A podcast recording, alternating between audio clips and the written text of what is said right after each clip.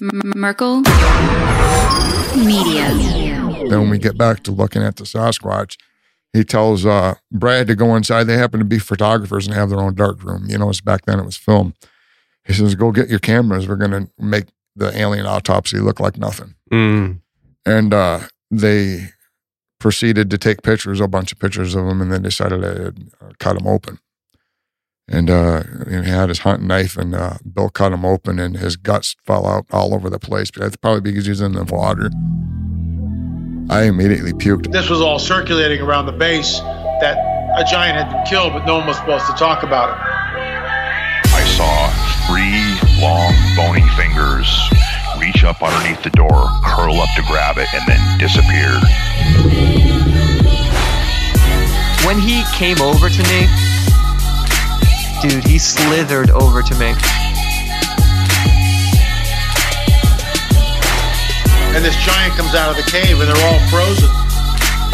And he starts running and firing at this giant. Well, the giant moves. He's got a spear in one hand, and he's running really fast and spears Dan and holds him up like this. Somebody else, shoot him in the face, shoot him in the face. They basically decapitate him. Got closer, got closer, got closer. When he got about 15 yards away from me, I raised that 12 gauge and I blowed his head off. I feel something pulling at my leg. And I look over and there are two small gray entities pulling at me. And they're literally, I'm getting pulled off the bed. I reached my hand into this bush and I touch air. Couldn't breathe and I couldn't move because I know I'm seeing a monster.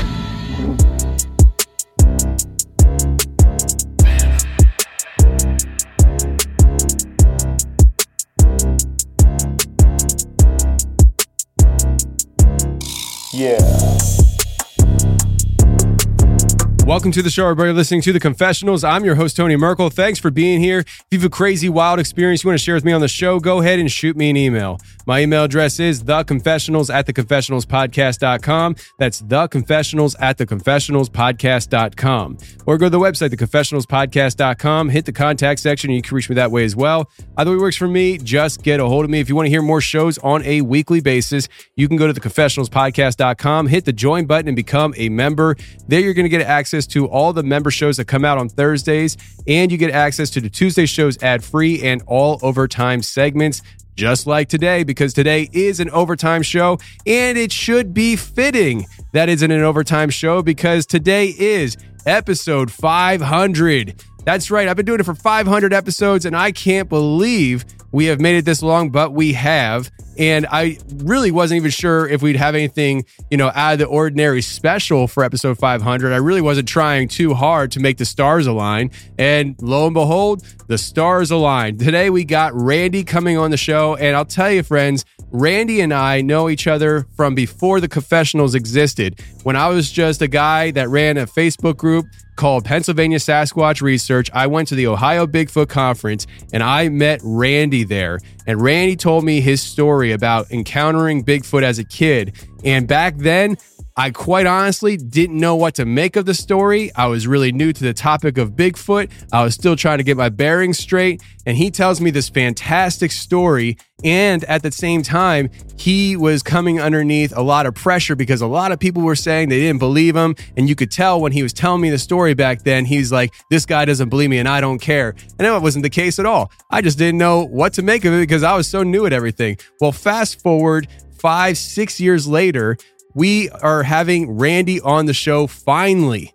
Randy makes his appearance on the show. I can't believe it. I knew this guy since before the confessionals even existed, and he's just now getting on the show. But nobody better to be on the show than Randy for episode 500 and his extraordinary encounter of when he was a kid, him and his buddy encountering a juvenile Sasquatch, befriending this thing, and ultimately, this thing winds up dying, being shot and killed, and the government gets involved. There's a big cover up. There's people, including Randy, who are hypnotized to forget this situation. The only problem is Randy's memories came back. So let's get Randy on right now to tell us his memories.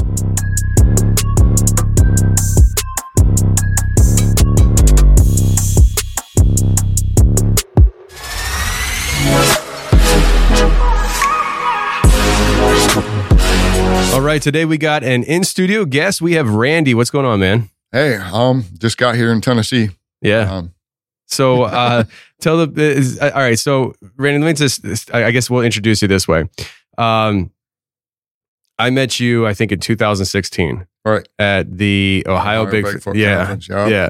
So the Ohio Bigfoot Conference, uh, I'm there, and uh, you and I started talking. I was running the the Pennsylvania Sasquatch Research Group, Yep. and uh, there wasn't a whole lot of research going on in that group. Uh, I don't know how it is these days. I got your T-shirt though. Yeah, I I I, uh, I I came across uh, that T-shirt when I was moving down here, and uh, it didn't fit. Oh, it didn't fit. Uh, but um, so you and I started talking, and you started telling me uh, your experience. And I remember back then there was a couple things going on. So one, it was loud, and I had a hard time hearing you. Yeah, it was loud there. And so I was getting pieces of the story. On top of that, I was uh I, I wasn't a podcaster yet. I had um uh I, I had started this podcast January 2017. And so I didn't have a platform to really put this story on. And I forget what it was. It was a few months ago. It might have been the, the Bob Gimlin video that came out with you. Uh, I think it was because there was a lot of people sending me this video. And usually when somebody sends me a video, like I don't have time to watch tons of videos. like I just a lot don't. time, do you? No, and, and so I, I just kind of like I just do my thing and and just okay, thanks. Uh, but then what what my my sign is this: when I have like five, six, seven, eight, ten people Yeah. sending me a video all in a short period of time, I'm like, okay, maybe I should check this out. And when I checked it out, it was you, and I'm like, I. I know this guy. Like I'm like, where, where- like I, I'm like, this is really. I know this guy, and so I got on Facebook, and I'm like, we're friends. Ah, ah, and I started click. The connect, dots started connecting, and I was like, surely I had him on the show before, and uh, and so I remember I reached out to you. I'm like, were you ever on the show? And you're like, no. I'm like, oh, that's such a fail on my part. and so we've been trying to schedule this for months now, and here you are in Tennessee to tell your your experience. Um, before we get into your experience, though, are you still running your research group? Yes, I am. Okay, so tell the people what it's called and and what it's all about. Uh, it's Midwest Bigfoot Researchers, and it's uh, primarily just myself and uh, this other guy, Brandon, calls himself Dango. He goes with me whenever he gets a chance off of work. Uh, uh, occasionally, I'll take some other people, but it's it's uh, just solely been myself. And Yeah, I've uh, you know just searching for the answers and uh, whatever I need to find myself. And I and I got involved in some uh, people called me up for some real investigations, and it just uh, it just took off because uh, I didn't expect it to. I didn't have any idea that it was. Uh, you know, when, especially when I picked the name for you know Midwest Michigan, which is what I thought, and then we ended up going from you know Michigan all the way to Florida and every state in between, and uh, and some of the neighboring states, and uh, and it, it just grew and grew and grew. We'll get to that later, but um, yeah. um, yeah, it's been a really strange trip, and it was.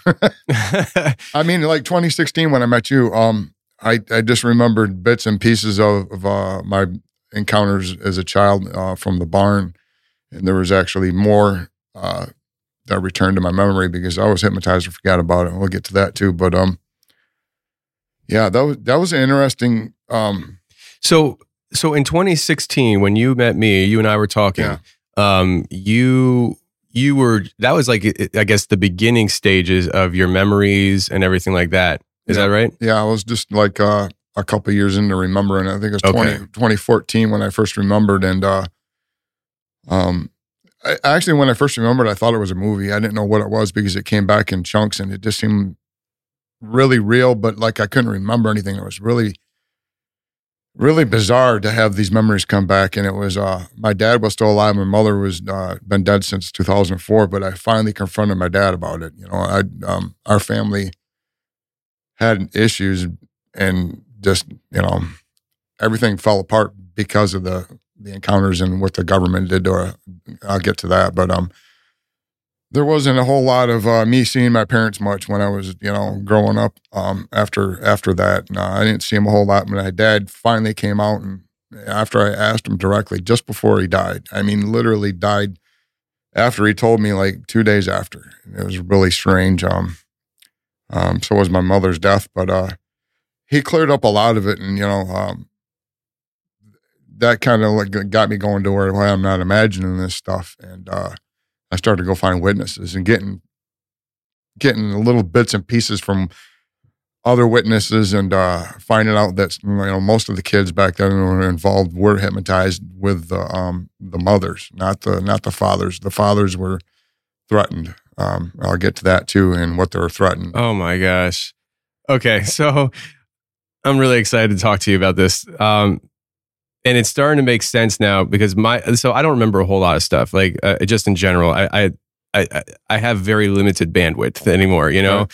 Um, and when I was when I was sitting back thinking about our first experience, my my encounter with you um, was uh, meeting you, meeting you, not encounter. You're not a Bigfoot. Um, so maybe, uh, maybe. uh, if so, we have you on camera. but um, we, uh, I remember talking to you, and and I don't remember exactly what you said, but it, it I, my memory, if my memory serves me right, it, I I felt like you you were struggling with people not believing you at that time oh, because yeah. before I that, remember that you time when, when, when was there. Um, I I met before that and down in Florida and uh, spent a couple days with him down there, and uh, he just basically told me straight up that he was just and that he was a human lie detector and he could tell when people are making stuff up and he just thought I was just making stuff up. Oh man. And uh, when I went to uh, that conference with you in 2016 and I had dinner with, and mm-hmm. he came over and sat with me and everything like that.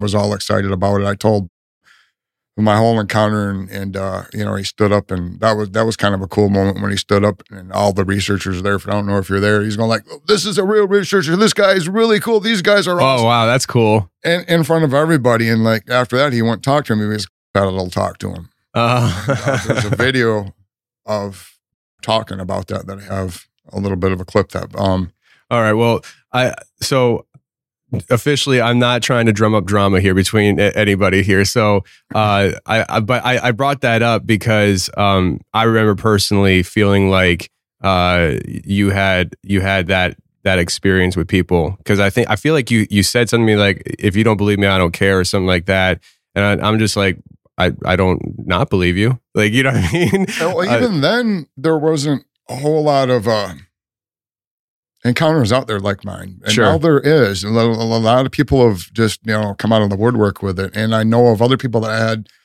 similar childhood encounters. And uh, I even, I even one time in Kentucky, um, I had two other guys with me and we're uh, taking back roads across the state as we usually do from our uh, spots that we research. We don't like to take the highways. I went by this little store and this lady had this um, a homemade ghillie suit out front, and she saw my marked truck, and she thought we were from Finding Bigfoot.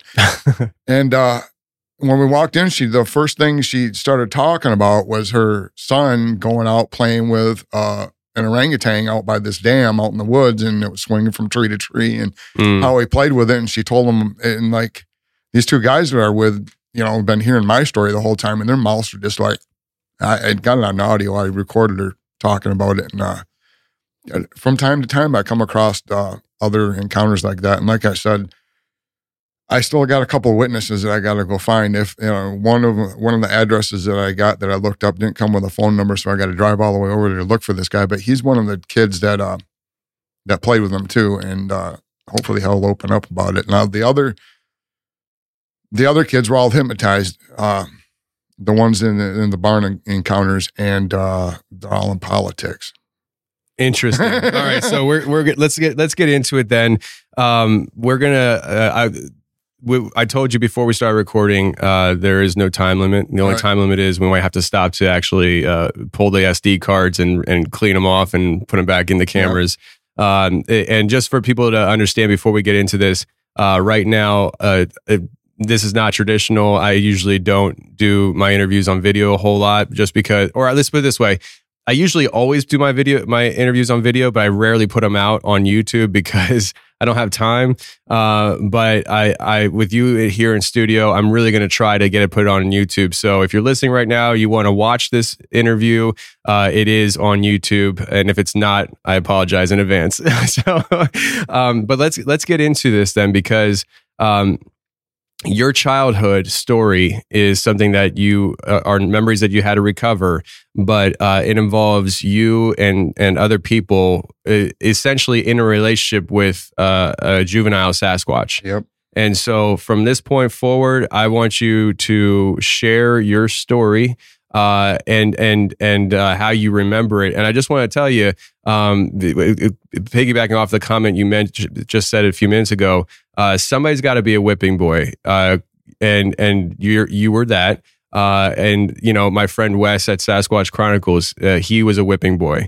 Um, and since since he's come out talking about the spider crawl, other people have had encounters. I had a lady on my show who um, she was telling me her haunting stories. She brings on her sister in law who tells us uh, how she had this experience where this this creature was walking like a spider on all four, and uh, it looks back at her like almost like uh, the way it turned its head was almost inhuman, and it was walking up uh, a mountainside, and it was like thirty miles away from where Wes had his encounter, and she had no idea who Wes was. She didn't know who I was. She That's never heard. Cool. She she didn't even want to call it Bigfoot because she's like, I don't know what it was, and you guys keep wanting to call it Bigfoot. We're like, yeah, just trust us. But uh, I just wanted to say um, when you come out, when you or Wes or anybody else comes out with extraordinary experiences, um, naturally, most people don't want to believe it because it scares them and exactly. it pushes them off of their traditional way of thinking. So, uh, you, Wes, and there's been other people throughout history who have been. It, Bob Gimlin was a whipping boy. You know what yeah, I mean? And yeah. so he told me about that stuff personally. He's yeah, really tore his life up. So, um, let's get into it.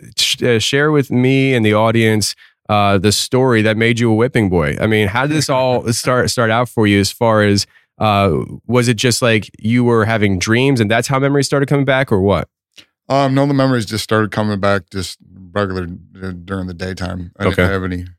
I didn't have any dreams. I'm a lucid dreamer and I can control my dreams anyway. So, um, I I just started having the memories like I, I thought. Uh, I thought there were movie uh, chunks or something like that for some movie I didn't see because uh, it was so realistic and so vivid and so real. I was like, uh, what is this? And then, you know, I started seeing a little bit more and I saw that it was in my barn because the first memories that came back were the barn encounters where uh, this juvenile Sasquatch had um, started showing up after we moved to this house. Um, we moved to the house in October of 1976. So I didn't really play in the barns until the following year. So that's, you know, the summer and spring was when everything started happening. But it started before that um, at a lake called Strawberry Lake, which is in Evart, Michigan, which is ended up being about a mile or uh, an hour and a half north from uh, where we'd moved to from Grand Rapids.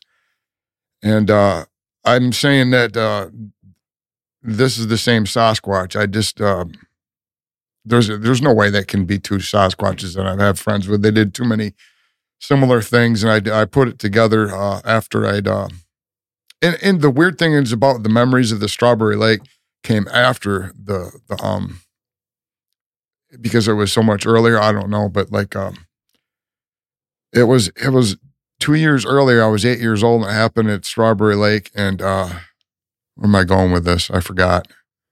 It, it was just bizarre the way it came back because it didn't make any sense. It didn't come back in order whatsoever. And uh, um, I've never been normal, I guess, because uh, you know I've been hypnotized to forget about this, so I don't know what normal memory recall is like.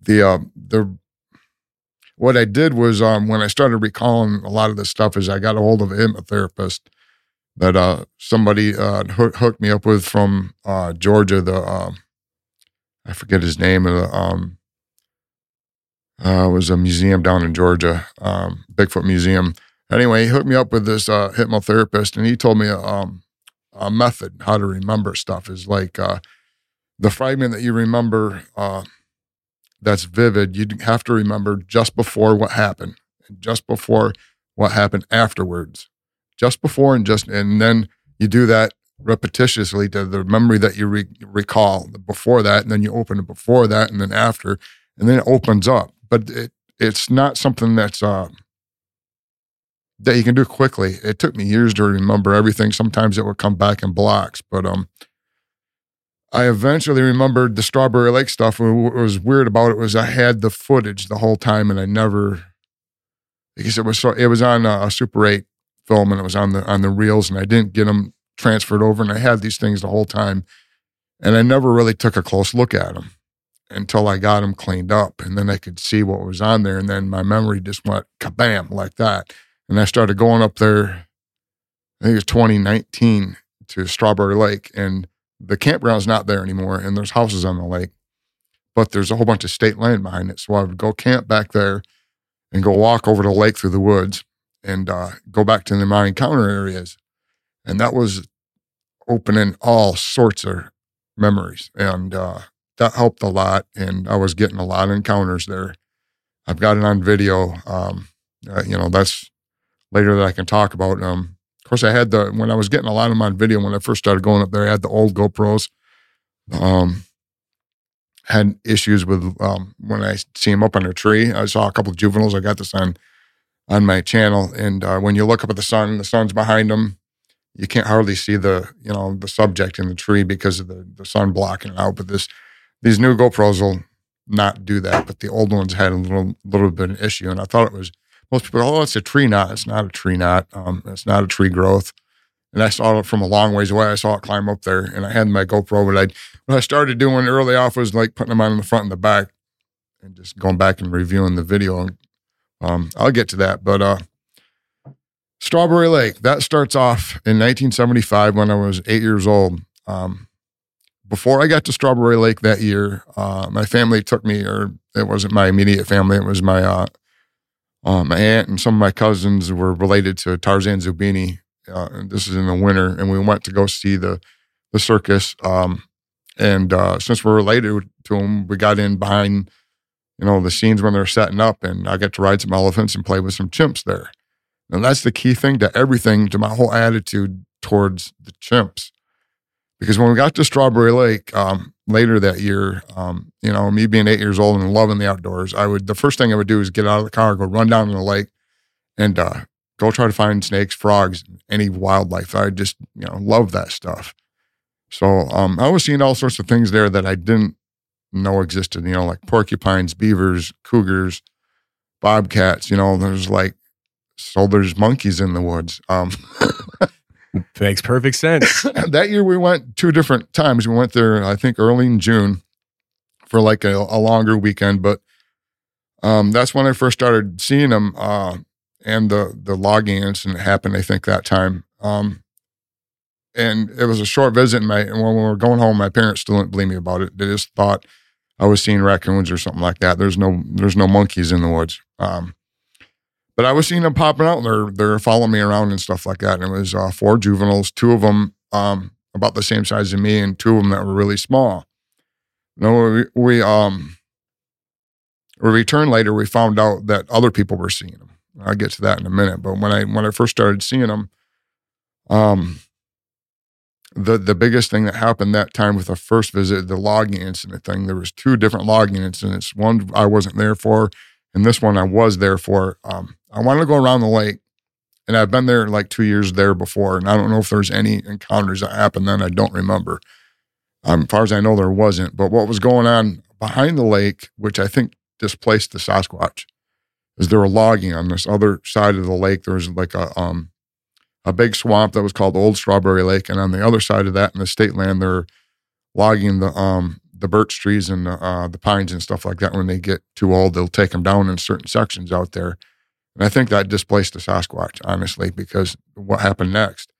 I wanted to go walk around the lake, and my dad just got uh, a new canoe, and he was out fishing in it, and there was a, there was a, um a trail that went all around the lake that was you know full of campers that was along the lake shore. And for some reason, my dad decided I was there long enough. And I was, you know, times were different back then. I was eight years old and he was going to watch me go around the lake as he fished. And I was supposed to stay on that trail. But when I got to the, the part of the lake, which would be the, the west side of the lake to where the, um, uh, the swamp was back there. And there wasn't very many campers back there that, that time. So there was a bunch of empty camping spots. And I started getting up there and they're walking alongside of me. you know, and I, I didn't think anything. I was a stupid eight year old. Oh, these are monkeys, you know. I went back there and I played with them in the in the in the um the ferns for a while and just walked around the back of the swamp. We played hide and go seek for I don't know how long in these ferns, and we climbed a tree. I was leaning over um over part of the swamp there.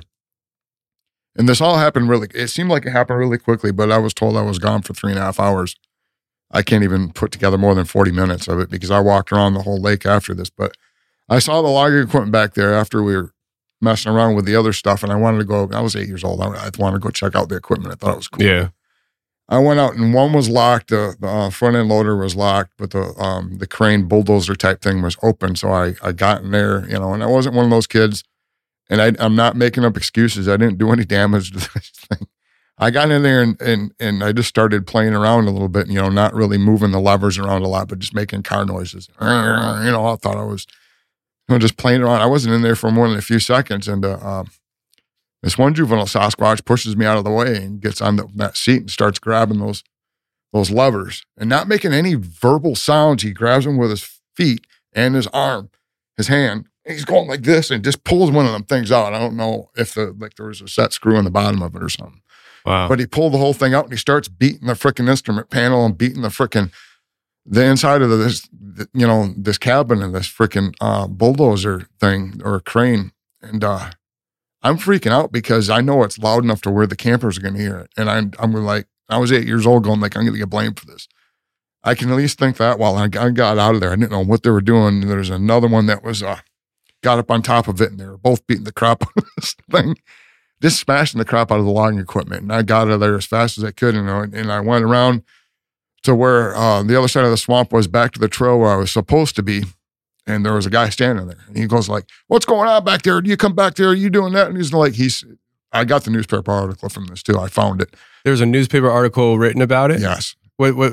So what was it like? Kid The log- yeah, destroys. kids. It, the, the exact wording, I've got it on my phone too. I can show you it later. It says, um, um, second logging incident uh, blamed on two uh, teenagers from Flint. Um, and the witness said that the two teenagers were barefoot, wearing all black with hoodies on because they left tracks, right? And I was barefoot too. And like uh, this was on on the weekend, so the logging guys weren't there until Monday, right? We were going to leave on, like, I think it was like a Monday afternoon or something like that. So they got back and they actually um, questioned me about it and brought me down there. And they saw the big, the my prints went fit the other ones were a little bit bigger. And uh, it just so happened the other friend that I made there, his name was Randy too, but he was uh, he was eleven and I was eight, and um, they blamed on him and his friend um, because they didn't like him. They were hippies and they were a part of a nudist colony, and there was a cop that would go out there. Back in the 70s. yeah, it, yeah, that was the '70s thing, and uh, there was a cop that would stay out there um, camping with his son on the weekends, and he didn't like them, and I became uh, entangled with this this thing to where he didn't, you know, like these people, and I was hanging around with him. That that leaded him to blaming him and this kid for everything that happened out there Wow. and that's what the newspaper article says too. But um, that was that happened in the, the first visit that I went in June, and we came back in August, and we stayed a whole week out there. And when we got back, the parents finally found out, you know, who uh, my mom did. I think it was um, he's my oh, but it was my dad because my dad started hanging around my with them. Um, my mom started hanging around my friend's mom, and my dad started uh, fishing with uh, my friend's dad, and he would take off and uh, they were still mentioning, you know, my mom said something about me seeing monkeys in the woods, and this other lady goes like, "I haven't found this article, and it's out there yet. I got to go all the way back to Evart and look through all the microfiche again there because I don't know exactly when it was." And the article she pulled out of there, she's going like, "No, this is uh, aren't these aren't he's not seeing stuff. There's a chimp there. These this circus came through here, and we think that they lost a chimp when they came through here." And because they they had all their equipment, and they they were going from uh, one town to the other, and they stayed there the year before or something like that. She showed my mom the article, and it said Strawberry Lake, um, our kids playing with a lost chimp. I'm looking for this article yet. Hopefully, I can find it. And uh, when it, when I came back, um, this this my my friend's mom's telling me that, or telling my mom this, and I'm sitting at the picnic table. My other friend's up by the lake shore or something like that, just a little ways away my uh, my dad and uh, his dad were out fishing, and we're just sitting there, and, and uh, my friend's mother named him Sammy. I mean, this is the same Sasquatch that has two names now.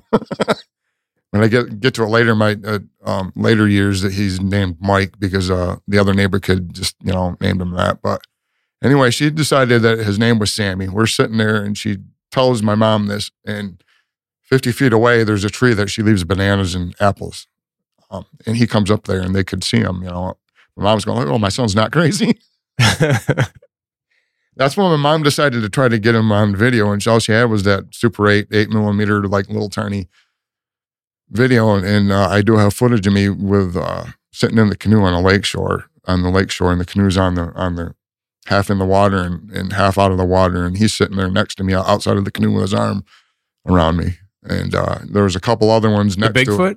Yeah, the juvenile Bigfoot. Yeah. Wow. Sammy. And uh, she got that on video, but it was blurry, of course. And um, that was because I think she tried to hurry and grab it. And she said she was lying on the ground and stuff, trying to take the footage. I remember her talking about that. I remember her being really depressed. It was it was blurry. Well, it, went- it was so blurry. I never really looked at it much. You can almost not even see it until I took it in my computer and I uh, edited it in my computer editor cleaned it up the best that I could, and you could see the outline. You could see his hand on my shoulder and everything, his arm going around my shoulder. But he's got his head down, and it's uh doesn't have any detail on it, but you can see the silhouette of him, and you can see my mom move the camera up, and when the, the other ones run up the tree right next to me, there was a birch tree, and uh my dad and uh, my friend's dad never saw him. The, the adult the adult males couldn't see him because they probably didn't trust the adult males. I don't know. But my mom and my friend's mom would see him, but they couldn't approach him. And when I did get back, my friend and uh, that was there the whole summer said he was playing with him the whole summer. And uh, there's there's other times to where we'd go swimming, and of course we're we're probably naked or something like that, and a little roped off section there. And I was eight years old. I didn't care. We're out there playing in the water, and I, this is something I remember real distinctly. It just there wasn't a whole lot of interaction between us, you know, than maybe this kid played with him even more than I did. But uh, you know, they would hide all the time if somebody would walk along the trail.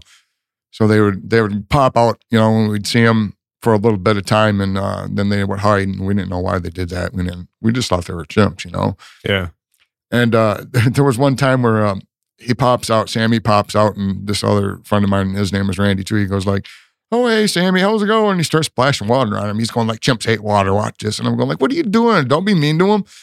And like he's going like this and stuff like this, and I was going like, "He doesn't like it. Don't do that." And then he started splashing back, right? Sammy, the the juvenile Sasquatch, and then pretty soon I started splashing him. And then the other, there was four of them. The other two, the other three Sasquatch came out. They turned around like they were digging a hole, and they were just splashing water like that. so we were doing the same. We finally just gave up. So there were multiple Sasquatch there? Yeah, there was two that were the same size as Sammy. There was a, another one that was the same size as him, and two small ones in the in the Smaller than Sammy. yeah. So they're like baby Sasquatch. Yeah, like about like they could barely even freaking. They couldn't even. I don't even think they could walk on their hind legs. They're on all fours all the time. Okay. And and course, my friend's mom thought, "Oh, look at the the, the chimps survived out here and had babies." You know, like that's literally what we thought because nobody saw any large Sasquatch. You know, and everybody just thought, you know, because the adults wouldn't get close enough to see the difference between a, a Sa- you know, their differences, you know, in their facial stuff. And you see them from a distance, they look like a chimp at that age. You know, they're all black, and uh, and they do change color when they get older. I found that out because when I when I did see him later, he had more of a brownish reddish tint to his to his hair. That's why I didn't recognize him, and I thought it was an his an um, orangutan because my neighbor was telling me that. But I'll get to that. Um, that was pretty much the the whole Strawberry Lake thing. There was a there was a lot of incidents like that, and we finally left that um, that August and went home. We were going to move uh, from Grand Rapids uh, to Alto, which is not very far from Grand Rapids. It's only about forty minutes, but it's it's still an hour and a half from the from Strawberry Lake. And uh, like I said, we moved out there in uh, October of '76. So this was a uh, a year later from the campground, and then the you know we moved there um, in the fall, and I didn't start playing in the barns. It was an old farmhouse, had uh, a big hay barn, um, a milking barn, a milk cooling barn, and a, uh chicken coop, and you know several barns down there. Um, but they're all abandoned. You know nobody used them for many many years. Are all overgrown. that was my playland. but I didn't start playing with him or playing down there and seeing him until like the following year, which would have been 77, because that was when it was warm out, you know, because we moved there in the fall. I didn't play down there much in the winter. And uh, when we first started seeing him, um, when I first started seeing them and my parents were seeing them uh, at a distance, there was always them running away on all fours from a distance. It looks like a dog. And that's what we thought we were seeing. Another thing that was happening was uh, uh, there was a PBB poisoning in the cows uh, from 74 to 81 in uh, Michigan and some of the neighboring states where they got the uh, the feed and the fire retardant mixed up. They didn't know it right away, and there was all sorts of uh, problems with the cows dying and having um, um, all sorts of growths growing on them and stuff. You know, I mean, they didn't know what was going on for a while, and uh, the state took control, and the, the farmers would, uh, you know, separate these sick or dead cows and put them in a pile that they designated, where the state would come with a state a stake truck uh, once a week and pick up all these dead cows from all these spots where the they would dump them and uh, take them to a mass grave up in Kalkaska. And uh, the dumping spot was right behind our barn. There's a creek that ran beti- behind my barn uh, all the way up to uh, to the north of us, to the the farm, and all the way south of us to the next neighbors, which is about a mile down the road. And uh, they would dump them right back there, and they'd bleed into the creek. And uh, my parents were seeing them back running back there toward the cows, but it was I don't know several acres away where you're seeing it, and we're seeing them run across there, and they look like dogs. So even when I got closer, and when they were in the barn, um, seeing them run away, that he wasn't just coming out where I could see him and he would, you know, show himself. He was like hiding and running away. And I still thought I was seeing a dog. Um, this went on for a while and I still didn't have any friends in the area. Um, and I met one friend on a Wednesday at some church thing. Um, I, I skipped over the the uh, I skipped over the the Catholic part. Before I got to this, I got I got to go back.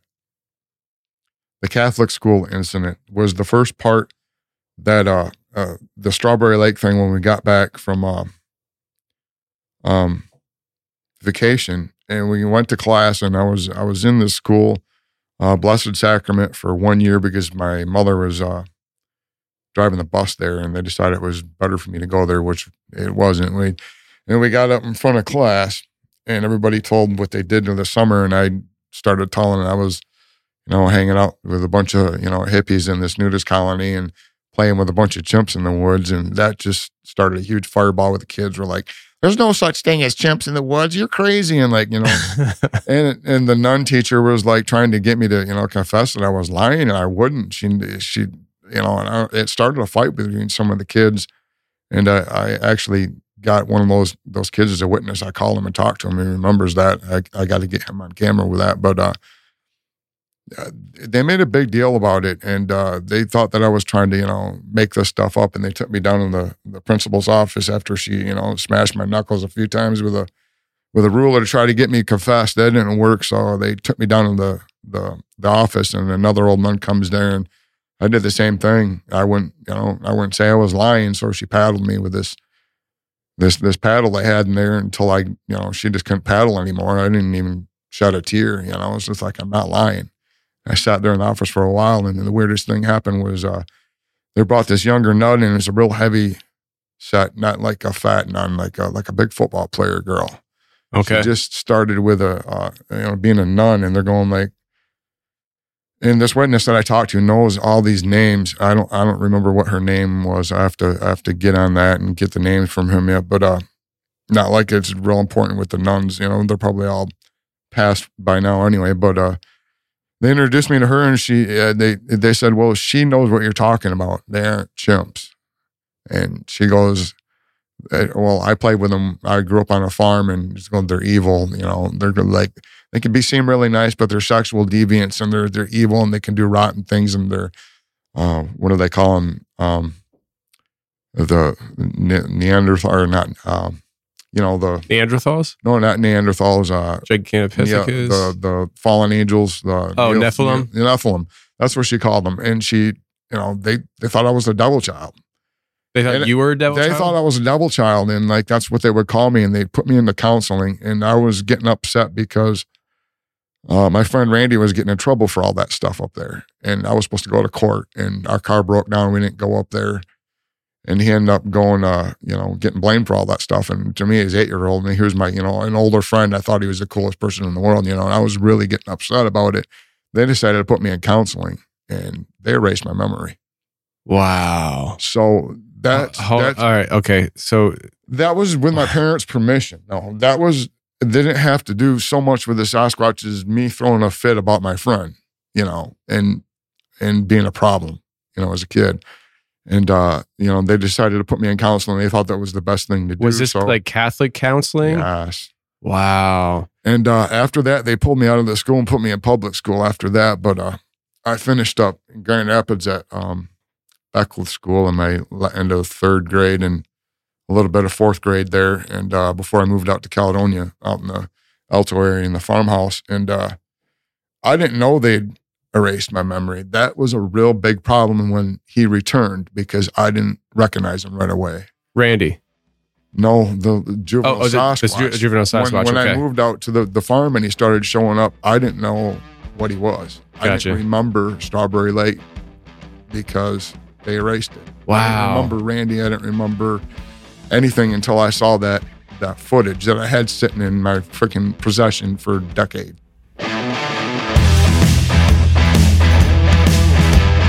Okay, for our first sponsor today, we have SimpliSafe. And right now, SimpliSafe is offering 40% off any new security system to the confessionals listeners.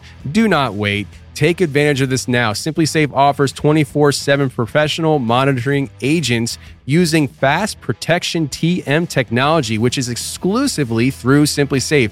It captures critical evidence to verify the threat is real so you can get priority response by the police. Listen, I have the outdoor security cameras, which gets the threat even before it gets in the house. And it also gets things that happen outside the house that maybe not be a threat to the house, but you catch it on camera because it's motion censored. Like this past week, my son on camera starts for whatever reason, I don't know. He usually rides his bike on the driveway, but he decided for whatever reason to ride his bike into the grass towards the very steep hill on the side of our house. And he's just learning how to ride bike, mind you. He's not even five years old yet. Happy birthday, Ben. He's going to be turning five on the 8th this month. But nevertheless, he couldn't stop the bike. And all of a sudden, you hear him go, Mommy, and he's holding on to his bike. And you hear Lindsay yell for Ben. She sees him, she runs after him. He goes down this very, very, very steep hill and he slams into a tree, cuts his face all up, his chest all up, his legs all up. I mean, he got beat up. We took him to the uh, urgent care to make sure he was good and safe and all that stuff. And he is, he's fine. But man, like that kid took a hard spill and I caught it all on my SimpliSafe camera. So, if you want to be safe and also capture all the bloopers of your family, you want to get yourself some SimpliSafe. Do not miss your chance for this massive savings on my favorite security system. Get 40% off any new system at simplisafe.com slash confessionals today. That's simplisafe.com slash confessionals. There's no safe like SimpliSafe. So just to, to to keep everything on on track here, as far as how I'm tracking this, um, Strawberry Lake happens. You come back for summer break. You go to Catholic school. Uh, they they beat you for for lying about a, a, a, Sasquatch encounter that turns out at, least one of them knew was true. Um, I, I'm curious, uh, and you probably don't have answers to this, but like I, I- do wonder, did they know that you were telling the truth and trying to get you to say no? Uh, and then once you wouldn't submit to the beatings, that- that's when they come like, okay, yeah, you're, you're right. This actually happens. Either way, uh, that happens at the school, and then you go into counseling through the school. Yep. And through the counseling at the school, they erase your memory. And and now you're having encounters again, but you don't remember your first encounters. So it's almost like rewriting a whole new story for you. Yeah. So Wow. Okay. So so I go from being real comfortable around you know him at Strawberry Lake and you know having zero fear to like I don't know what's going on you know because um I'll take off from where I did you know uh, a little while ago and we were you know the counters were just me seeing at first, you know, what I thought was a dog, you know, because he was always running away, and he was small, and he wasn't that, you know. I mean, when you get like, like he was the same size as me, and I was ten when I was seeing him at the at the farm. Um, you know, you put a ten year old on the ground on all fours, you know, and if you actually run on all fours, you know, they're pretty small, and it just looked like us. Um, we uh, when we started seeing him, with some of the other kids, we when we saw him run away, we thought he was a Rottweiler or something. Mm. Because uh, actually, back then, not many people back in 1977 had Rottweilers, and we just see pictures of them, and they're big, stocky dogs, you know. And that's what we thought we were seeing at first, because we're stupid kids. Um, um, the first uh, real weird encounters happened uh, when this one kid I met from uh, uh, it was another Catholic thing I went to during like the week during the summer. This is in Caledonia, and we're at some church thing, and I met this kid. Uh, we'll call him Mike K. And there's two boys named Mike. Um, I'll get to that, and that also turned out to be a name that the uh, one of the kids named the Sasquatch because he could say that. But I, I'll get to that we went up to uh, this kid that I met at the church came over on like a Wednesday and we didn't have anything to do. Uh, we played around in the barns and uh, for some reason back then, I mean, the, these woods were three miles away. Um, and it was okay for us to go play up in the woods. I wouldn't let my kids do that. Yeah, but the, world, the world's different now. I mean, like th- my mom used to let me run all over the place, know, but we lived just- rural life and it was okay. I did. It just sounds so weird because like we're both. I think Mike was nine; he hadn't turned ten yet, and I was ten. And we went three miles away up to this woods, and it wasn't it wasn't a real big woods. Um, it's a it's a small chunk of land uh, that's about you know three or four miles long, but it's only about two miles wide. Mhm. Um, but it attaches to much more woods. But this chunk, my dad said it was like, oh, it's safe for them to go up there and play around. There's a few hippies and people hang out there in the um, old logging trails back then, but it wasn't nothing dangerous that they thought. We we rode our bikes up there, but um, you know, and everybody thought that Sasquatch that you know was up there was from there, but he never was. So we got up there, and um, the first thing we did was just you know check out the woods. We found a you know a hippie van back there, and some guy you know freaking hanging out back there, and then we uh, found a bunch of connected bushes. It was the next thing we found that were um, honeysuckle and um, different kinds of bushes like that that had like plumed out like a big, huge uh, mushroom, and underneath them you go under there, and there was a you know plenty of room in there underneath them, you know, like on an umbrella. And uh, the first one that we went to didn't have anything, and it connected to another one that went in, and it had uh, tinsel from you know Christmas tinsel and Christmas ornaments hanging up all inside of it. It had pictures that came in frames that people would throw away, stuck up on the side of the walls into the you know the the um, branches and stuff like that, just stuck there. Oh, so this isn't a barn. No, this is this is when we were in the woods. Mike and I went up to the woods and away from our barns, and uh, we went in the woods and set our bikes down, and we. Um, the first thing we checked out was these bushes, and we Okay. started going through these bushes because I actually got a video of this too, of the actual bush, but it was you know really old and there wasn't any leaves on it anymore. But it actually looked like it had kind of a doorway going into it. So we went in there, and you can actually go from bush to bush to bush underneath this thing. 'cause There's so many Gotcha. of them Okay. and we found this one that had all the the weird Christmas stuff in it. And it also had like a glass bunch of glass bottles lined up in there, all you know, really old ones, and then sticks in little orderly fashion put in size. And then it had uh, a couple blankets in there, and it had a whole bunch of magazines like Playboy, this and that, and the other thing, and uh, a couple other things I can't remember. But we thought it was a bum's hideout. We Yeah. thought it was some some human went in there and, and hid in there. And uh, we left there and we went uh, further back in the woods until we found these two other kids. They're about our age. Uh, one's uh, name is Russell, and the other boy's name was Mike. The other, uh, so there's two Mikes. There's one that's nine, and the other Mike when met was the same age. He was he was about nine, and then uh, Russell was probably about twelve or thirteen. But these two boys were setting up camp, and they were going to stay the night there, and they were putting these uh, stairs up on this tree, and they were going to put a, a fort up in this tree. And you know, we hung out with them for a while, and uh, we actually helped them put the last um, step on this thing. We had to like almost climb up there in like a, a pyramid to get this last step way up in this tree, and it's still there from exactly the way we left it. I got pictures of me standing next to it and everything, and uh, that's another thing that brought my memory back. But uh, um, I'll get to that later. But uh, we went there and we decided we are going to camp with these guys, so we had to go back and find our bikes and and go get our gear and come all the way back. So we went up to my house and it took forever for my this other kid Mike that I was with to get permission and get his clothes, change his clothes out of his church clothes and ride back up there. It's dusk. It's getting dark. And um, what I didn't know there was a one trail that just went in a loop, and we follow that and we couldn't find these boys. So we decided to set up in um, some pines uh, that had a you know opening where we could pop the tent up and set up there for the night and go find them in the morning. Is what we decided to do. So we set up and when it got dark, and uh, I don't know what time it was because it was uh, it was September. No, it was late August. Yeah, it was late August. It was still um, light at about like ten o'clock or something. So it was probably about eleven o'clock, I think, when something started happening. We heard noises and grunts and all sorts of weird stuff, and then we hear Russell calling for Mike, which is my friend that I was with, also his name. So we didn't know if he was calling for the other Mike or if they're just messing with us. And he's like, Mike, Mike, he's screaming for Mike. Is the first thing we heard.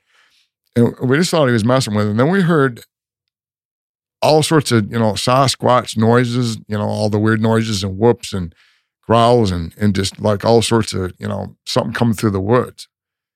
And we're like getting scared. You know, we're, we're pretty young. We're all like, if they're trying to scare us, they're doing a good job of it. We decided to leave all our gear there, get our bikes and and just come back in the morning and get it. We didn't know what was going on.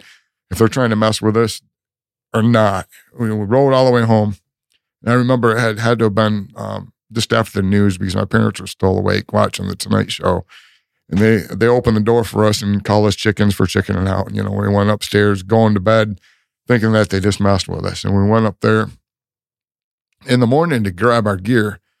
And at the road, 108th Street in uh, Morris Lake, where it turns into Harris Creek right there, the county line, there was uh, um, Channel 13 WZZM news crew van interviewing Russell with an ambulance pulling up, cop cars, horse, people on horseback, and a whole bunch of searchers with dogs looking for Mike. And uh, they wouldn't let us in to get our gear. And we sat there and like, if I can ever find this footage where the other Mike and I are, you know, behind Russell as they're filming, and Russell's talking to the crew saying, uh, the news crew saying that um, his friend got taken by some hairy bum because we told them about the the books and stuff we found in the bush, you know, and all that crap, and we thought it was a bum. So he, in turn, thought it was some hairy bum living out there, and that's what he told the news crew. And uh, that wrapped up, and we finally talked to a cop and tried to get our, our stuff back, and they said, uh, "You can't go in there right now. We're searching for this boy, and we don't want you in there. Um, we're gonna call our head guy over here, and he'll, uh, you know, get your stuff and get it back to you later today." So this guy, and you know, I have a lot of issues with this name. It was a fake name that he used. It was an agent, a Native American agent named. He called himself um, John Redcorn. And and that was his fake name. That was his fake name, but that was before the the you know King of the Hill freaking cartoon came out. And John Redcorn's a really common Native American name anyway. That's why he picked it. And uh, his real name was uh, Jerry. I can't say his last name. I'd really like to because I I know all the agents by name, and I actually found some of them. Um, he comes up to us and tells us he's going to get us our stuff. Um, and that was the first time we met him, and he brought our stuff back um, later that night. But that wasn't going to be the last time we were going to see him. And uh, the encounters continued a little bit after that, you know, seeing uh, um, here and there. Um, and and Mike, they did find him that boy later that day with no clothes on, and he wouldn't talk. He was so terrified for like the rest of the day. He wouldn't. He just couldn't even talk. But he was completely physically unharmed. Um, Okay, so so before you go further uh, off off that, uh, they found Mike. Do you remember what his descriptions were of anything that happened to him? Does did do you, um, he. Because I'm assuming you didn't find the news footage yet because you said if you I had ever a copy of the news footage. you do have you have I a copy. had a copy Oh. of the news footage. The government took it from my mom. oh, I'll get to that. okay. Um, I don't know. I have to uh, find Russell Um, if anybody knows who Russell Yeager is, he's the other. he's the older boy, and then uh, I don't I don't care if anybody knows. Mike Karn was the uh, the one boy that got taken. I have to find those two yet. Um, I did find, which is really weird. It, Russell worked in the same county building as I did. I used to work for Barry County Courts and Law. And uh, when I tried to find Mike Karn a little while ago, he was working in the office, right? And I'm going to the office where you find, um, you know, information on the houses uh, back then of, you know, who lived it in there. You know, I was in the deeds room and he worked in there.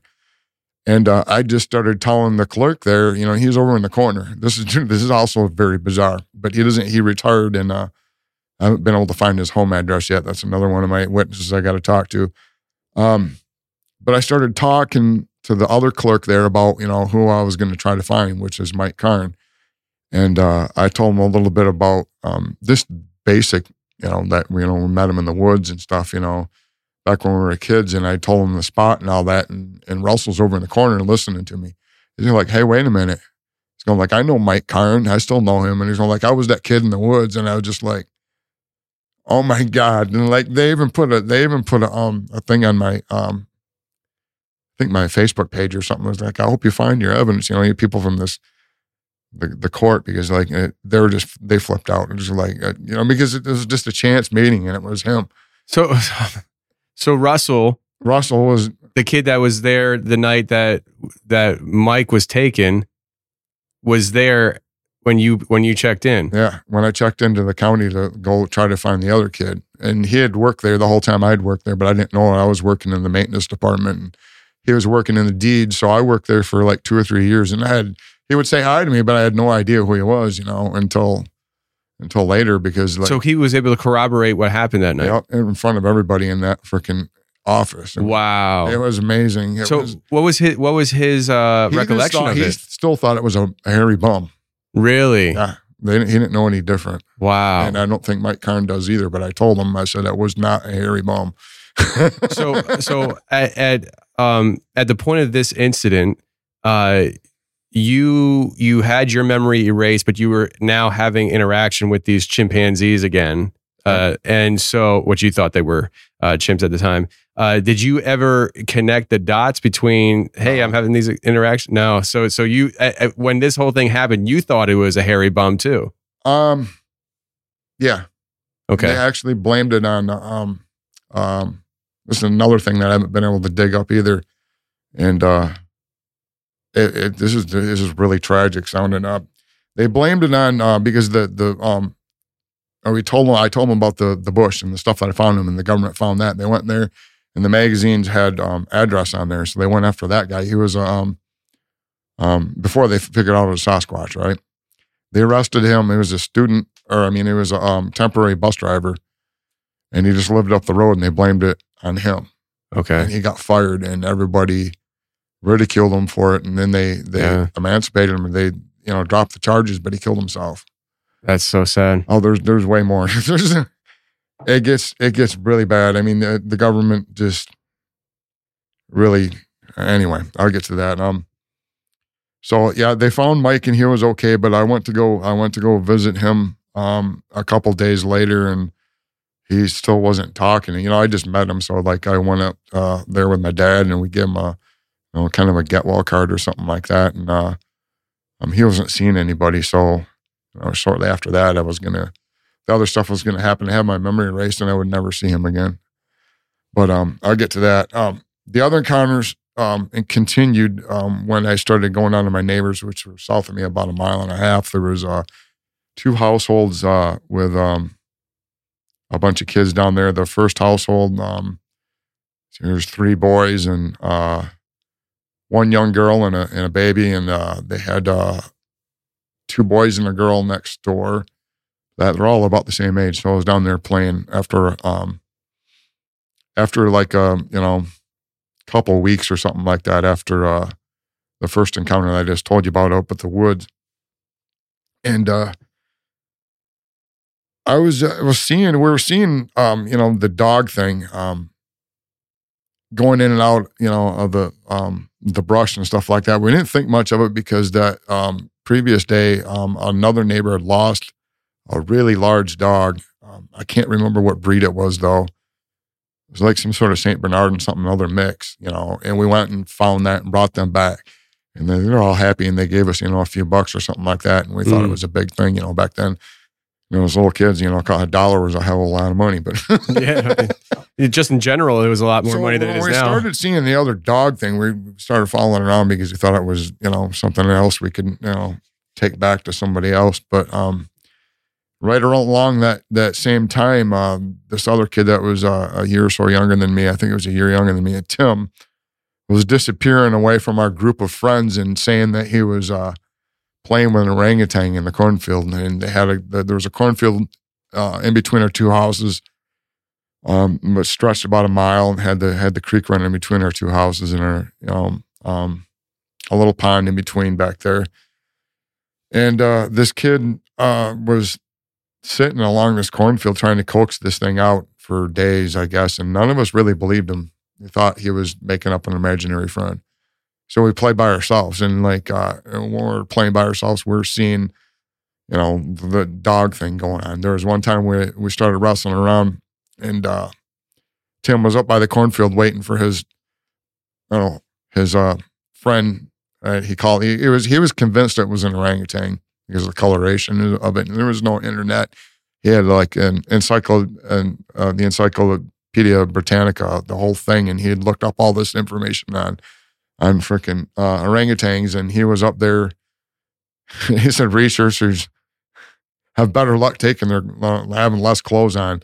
He was up there in his underwear sometimes, just waiting for this thing trying to come. up. the The cornfield was right alongside of their house. There was a tree line, and and it was really close to his house. And he was sitting up there with a whole bunch of toys all the time on alongside of this cornfield, trying to coax this thing out for days. And uh, the the one time we were wrestling uh, and made a great big huge mud pit down by the creek, got in trouble for it. Um, we saw the juvenile Sasquatch in the bushes there, and he turned around and ran away. And we thought it was dog. We are going to go chase it. And he ran across the creek, jumped across the creek a couple times, and he we lost track of him. There's three of us, and we're all really fast. I mean, kids, and, and all of us were in track later, you know, in, in high school and stuff like that. We couldn't keep up with him. We split up. The three of us, uh, you know, and the one of the youngest kids was like only seven or eight years old. And he went across the street and and and um we were on the other side of the street and we kind of just combed down down. And uh, all of a sudden this this little kid's like, he's over here in this drainage ditch over he went up in this one of those drain tunnels up there. And we went went over there and uh it was a dead end drain tunnel so we could just see it was like up in the dark stuck in there. We could just see his butt still. We never got to see him fully we're still thinking we're still thinking it's a dog so this one kid brian starts poking him with a stick and he's grabbing the stick with his back foot, and we're still not putting this together. You know, Wow. because you can barely see it, you know, down in this tunnel. It's still kind of dark. He's grabbing it with his back foot, and he's like grabbing the stick and going, making dog noises. And all of a sudden, he says they're doing cat noises. He's going, meow, meow, and dog noises. And then we're like, that dog's got a cat in there. This is freaking freaky. We're just like, you know, we're going like, and he sounded really vicious. You know, he was growling at us. So we, we didn't spend much time down there, and we decided we're going to tell an adult. Well, uh, when the adult came home, uh, Tom, which is uh, um, Tim's dad, um, Tim was the kid that was by the cornfield looking for him all the time. He comes home and he sees all that that mud we made in the yard there, that big wrestling match that we had there, and we turned into a big mud pit. He got all mad and started screaming at us, you know, and sent me home. So, um, you know, we had to pay for the grass to repair the thing. So I didn't go down there for a few days. And and Tim still, you know, sitting down by the cornfield for these few days. I it was getting close to Labor Day towards the end of the summer, and I went down there um, that weekend, and they're uh, they were gone, most of the family. And uh, Tim was down there, and he had a babysitter, and they had a baby at the time. And uh, the babysitter was in the house with the baby. The rest of the family was gone school shopping. And I knocked on the door, and the babysitter goes, uh, "Oh, Tim's out there in the cornfield playing with his troll friend. See, look." And I looked out the kitchen window, and you could see a little troll face sticking out of the freaking or cornfield.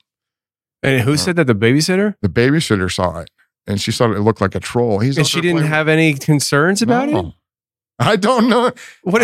I know it is, but they had another thing with the babysitter. They're having, and this is another thing that people find hard to believe because it was like seventy-seven or seventy-eight, and uh, she was stealing money, and uh, Tom uh, made. They had a VCR, but they didn't really have a small camera back then. They had a beta camera, and I got a advertisement for it, and it really did come out that year. It was about like that big, and uh, they had a um some sort of uh, a news program on one of the morning news things, and I, I told them about it. And I actually saw it first. I was going like, you know, they put a, a nanny cam. They just put that cam inside of a bear and hooked it up to the VCR, and he did that. And he had that in um, the entertainment center, and he had a hole in the wall because I watched me and Tim watched him set it up, and he put a little hole in the wall and ran the cables to the kids' room to where he had the VCR set up to where it was recording. So it was from beta to VCR to the TV, and uh, he wanted to catch her stealing, so he left some money out too. And uh, so I'll get to that in a minute where that camera comes in. Uh, so I go out to the cornfield and Tim's out there and he's sitting on this red ball, one of those kickballs kind of things, and he's in his underwear. And I wasn't even going to draw this at first because like I didn't think it was important. It, it was important. And, you know, he he really thought he was, and it really does work too. If you go out there, and I'll get to that sometime later. Um, the less clothes you wear, the less you know suspicious they are of you having something hidden in your clothes. Mm. I think, uh, but um, you know, for an eight or nine year old kid to figure this out was something. But Yeah. he sat up there and he had all these Tonka trucks all lined up around around him. He had uh, footballs, baseballs, all his sister's little dolls. He was trying to coax this thing out of this cornfield, and he wasn't having any luck. And he was like uh, pushing this thing towards him, and he's going like, "I, I can't get him to come out. He was just here." And you scared him. He left. And I get up there, I was like, "Yeah, sure, right." I saw him up there. He's going like, "I know there's something in there." And he goes, "Uh." I, he's going like, I'll get him to try to come out. And I don't remember what he did. He called him Mike, I think. And uh, he did that. I'll get to that, why he made that Mike noise where he sounded like he was saying Mike. I think it had something to do with the searchers up there. The, I don't know, the previous week or so before looking for the boy Mike with all bullhorns going, Mike, Mike, Mike. And he actually, this kid, Tim, goes, he can say Mike. And I go, I'm like, yeah, right, whatever. You know, he does pop out eventually. And he comes out uh, at first, and he just comes out of the cornfield just about uh, maybe two or three feet and sits on his butt, puts his knees up to his his chest and puts his arms around there and just kind of sits there and watches us real quietly. This is only about five or 10 feet away. And like Tim's like trying to get him to come closer, pushes a Tonka truck away or towards him and uh, he pushes it away pushes a couple balls up there. He, he's not interested, and he pushes that kickball up there, and and the juvenile Sasquatch that he called Mike or Sammy, which was the same one, hits it with his left hand, and the ball goes sailing in a tree and pops it, Mm. hits it so hard, and I'm like really concerned about this. I'm like, oh my god! But Tim's like, oh my god, that was so cool! I finally got him to do something. He was just all laughing and giggling and everything. He's so happy to get this thing to do something. And uh, I'm just going like, I'm just thinking to myself, something's not right. And he's going like, no, it's an orangutan, dude. He's safe. I've been around it for like a week and all this. Uh, I go, okay. So I sat there for a couple minutes and tried to watch him interact. And then this thing tried to grab him and pull him into the, into the cornfield. I grabs his arm and starts pulling him toward the cornfield. And I go like, oh, this is not right. You know, I tried to get his arm off of him and I, I couldn't break his, break him free. And I was like kind of freaking out. And uh, Tim's all laughing all damn time. And it wasn't Tim. It wasn't, he wasn't that kind of kid. He was uh, a really smart, you know, kid that doesn't, he took a lot of things, a lot of things really seriously. He, didn't, he was just acting all goofy. And uh, when I tried to break the break free of uh, the Sasquatch grip on him, um, the, the juvenile Sasquatch just kind of looked right at me and he goes, let's go. And he stands up and he gives me a great big hug.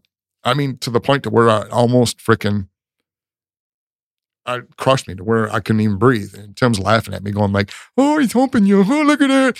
And like, that's what Tim thought. And I'm like, he's he he just immediately lets go of me and goes back into the cornfield. And I'm like, Tim, this is serious. We you got to go tell an adult, put your clothes back on. And we went back in, uh, and after he got his clothes on and grabbed some, um, what was it, macaroni and cheese that the freaking uh, the babysitter made with wieners or something. Like we ate that real quick and ran up to my my house because my dad was home. Uh, and it was holiday weekend because I knew we had to tell somebody. And I got Tim to go along, and the babysitter let him go. And We go up uh, uh, in between our house and and his house was that cornfield, and there was a, a fence alongside of it, one of those old rickety fences made out of metal and little barbed wire in between, and the the squirt off little things. And he goes, "Oh, he won't cross that fence. He won't cross the the the creek. He's an orangutan. They hate water. They won't go over fences." And even like he's on and on. I was like, I'm still like getting this thing in my mind of. Even then, I remember trying to remember Strawberry Lake. I'm going like, well, where did he come from? And he's going like, well, maybe he came from a circus or something. That still didn't click in my head, but it was a Mm. little bit. And uh, the whole time we're walking up there, he's trying to convince me that's an orangutan. And and we look over and the, we can see the corn moving. He's following us. And Tim's going like, oh, hey, there he is. Hi, Mike. How's it going? I forgot to tell you, Mike. He could say Mike. He goes like, oh, I got him to say Mike. And he goes, Mike, like that when we're at the cornfield. But like it didn't. So, whoa, whoa, don't brush over that. Don't brush over that. So you're saying the juvenile Sasquatch said Mike. Yeah, but it didn't really sound like sound like a like us saying Mike. It was more like Mike. like that. Was he trying to say Mike? Yeah, And why was he trying to say Mike? because Tim was repeating it over and over. He's got to get him to say Mike. Look, and like I was going like he never really got him. Not now that I think about it, he never really got him to say Mike. That's the only thing he knew how to say because he heard it over the Gotcha. the speaker. That's what I think anyway, because it makes the most sense. But it wasn't something that was really, you know, you, you recognize as the word Mike. Yeah, yeah, yeah, yeah. It sounded like more like the word Mike with a burp in it or something, but I forgot about that. Yeah, he got he got him to say that before he uh but uh, was we're going up to my house and he's jumping up in the cornfield waving at us. They're jumping up high enough to where he could see going like this out of the cornfield every once in a while. And Tim's waving at him. We're going like, I don't know about this, dude. And then when they get up to my house and my dad doesn't believe us. Of course. he thinks we're just making this stuff up. And uh, finally, we just give up. And Tim has to go home to have dinner. I'm going to have dinner. So he walks home. And after dinner, uh, I wanted to go play down in the barns. Uh, and my parents are going like, no, there's this dog thing. And now you're getting this orangutan thing. And you're not going to go down in the barns. They're going like, well, what if I go down to the milking barn? And the milking barn had, you know, all the, the milking things for the cows in the bottom. But uh, above it had uh, um, a low ceiling area where they had all the hay stored for the for the cows there. I mean, there was a hay barn next to it, but they had, you know, all that. What they do is, you know, bring some over and feed the cows with it when it's right up up there, and they can, you know, throw it down to the cows in the in the um Is this your farm? yeah. Okay. Gotcha. But it was it didn't have any animals in it when we moved in there. It was Gotcha. all overgrown and everything. And uh, I mean, it was a really old farm. This particular building was o- over hundred years old when we moved in there, and it had a couple towers on top of it too, on top of the roofs that you could get on. But the second floor um, had um, hay hay doors with casters on it, and it had two ladders that went up there with doors on them on top of the ladders, so you could close off the whole the second second the, um, the second floor up there. You could close the whole thing off with those little latch things up there and close it all off. And I told them that's what I would do. So I went up there and I did that. And I had like my Tonka trucks up there and I had this little city built up that I found up with spare pieces of wood. And I painted like little bank. And, then, you know, like I was 10 years old. I thought it was fun. But like I had all my toys up there and I had two piles of hay up there that the my other friends from uh, down the road had helped me put up some ropes over these two old, dusty, big piles of hay that were about this big and they're about 20 feet apart. We put ropes over each of over them, put a loop on them so we could like run around really fast and spin and jump on the hay. And uh, so I went up there and I wasn't up there very long and something started banging on the uh, the door that went over the ladders to the second floor. And I thought it was my dad changing his mind. You know, that was the first thing that popped in my head. He's going to go, bam, bam, bam. Oh, you better have you come back to the house or something. So I started walking over to the door. Bam, it freaking breaks open. And here comes Mike, the juvenile Sasquatch, and he waddles across there. And I'm just like, oh, oh, geez, it's him. I wasn't even afraid. I was just like so convinced it was, you know, safe because my friend Tim, and, and it really was, but um, not 100%, 100% safe. But he goes and walks over to this furthest pile of hay way over on the other side of the barn and plops down and just sits there on his butt. And I go over and go like, oh, you know, Tim's played with him. I got to see what I can do with this thing. See what if I can, if I can make him do any cool stuff. That was my mindset. And um, of course, if I ever thought it was anything else, you know, I would have freaked out, and I did. Um, I get to that. I get over there and I sit down in the other pile of hay, which is about 20 feet away from him or something. I just sit there and I, I, I remember, you know, him making that and saying Mike and, and, and whistling and doing other noises. So I started, I was really good at making noises back then. I could do a baby crying and I started doing, you know, a dog and then Mike would make the sound back. But I just do a bark, bark like that. And he would go bark, bark, woof, woof, bark, growl, every sound a freaking dog would make. Same thing with the cat, same thing with the cow, and all the noises like a chicken and a duck and all these things. And like the last one I did was a baby cry. I can do a really good baby cry. I'd have to clear my throat out right now, but I can do a really good baby cry. And it freaked me out that he could do a better baby cry, human baby cry than I did. And uh, like, wow, you know, this is, is mind blowing. And like the whole time he's talking to me, his feet are, he's, he's sitting on his butt and his legs out in front of him and his feet are out in front of him and his feet are going like, his feet are going like this, just moving all around. And I'm going like, well, that's interesting. So I took my shoes off and I went up to him.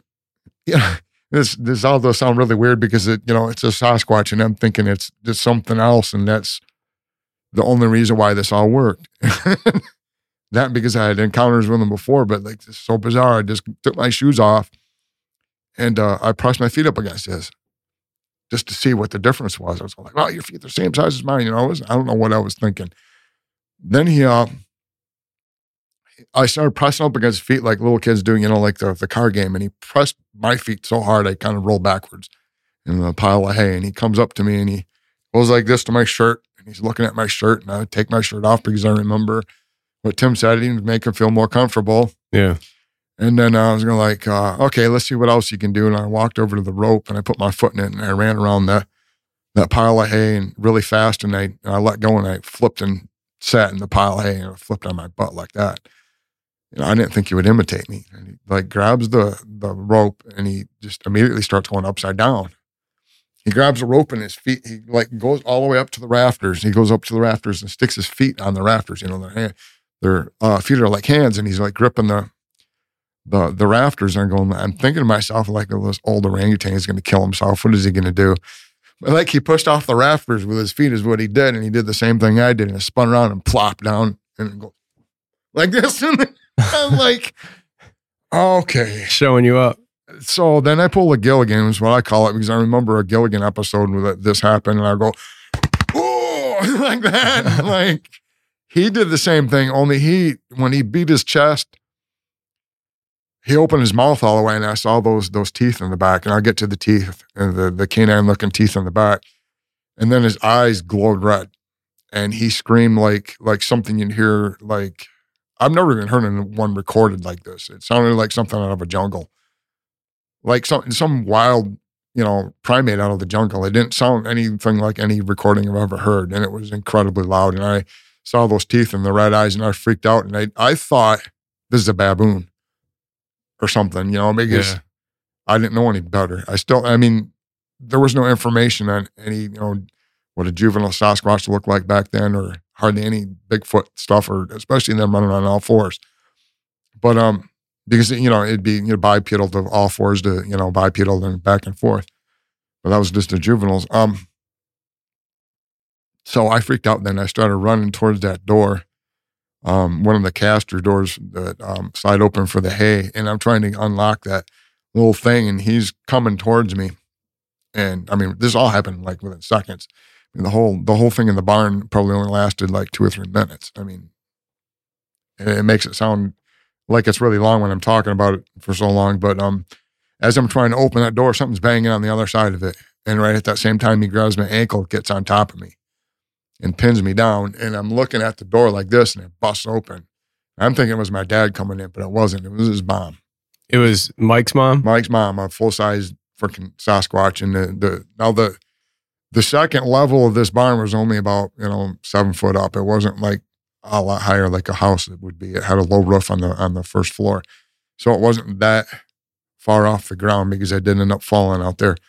Um, she comes in and I'm like pinned down, and he's like, like the drawing I have, he's got right up to my face doing this thing like, like that. That's all I hear. And I can't scream. I can't move, even if I wanted to. I just like knew what was going on. Is his eyes still red? No, Okay. and he's like got me pinned down and he's doing this thing right to my face and when he's making this this sound and i literally can't scream i can't do anything i can't move even though he has my legs and arms pinned down she comes in sits right next to me just hops up on that floor and sits there next to me and she goes i, I got a scar from here all the way down to here it's still there down down to here in the inside of my thigh uh, she rips my pants off just pulls them down like this but i had a belt on and her fingernails caught oh. my skin a little bit Okay, so hold on a second. So she she picks you up by your pants. No, I'm I'm laying down pin and she pulls off my pants. So you're laying on the ground because Mike's holding you down. Yeah, and she pulls my pants. and she off. grabs your pants and pulls them off. Yeah. Okay. shreds them. Cuts, put puts like four. I've got two that are left that go all the way down here, and the scar down here is still there.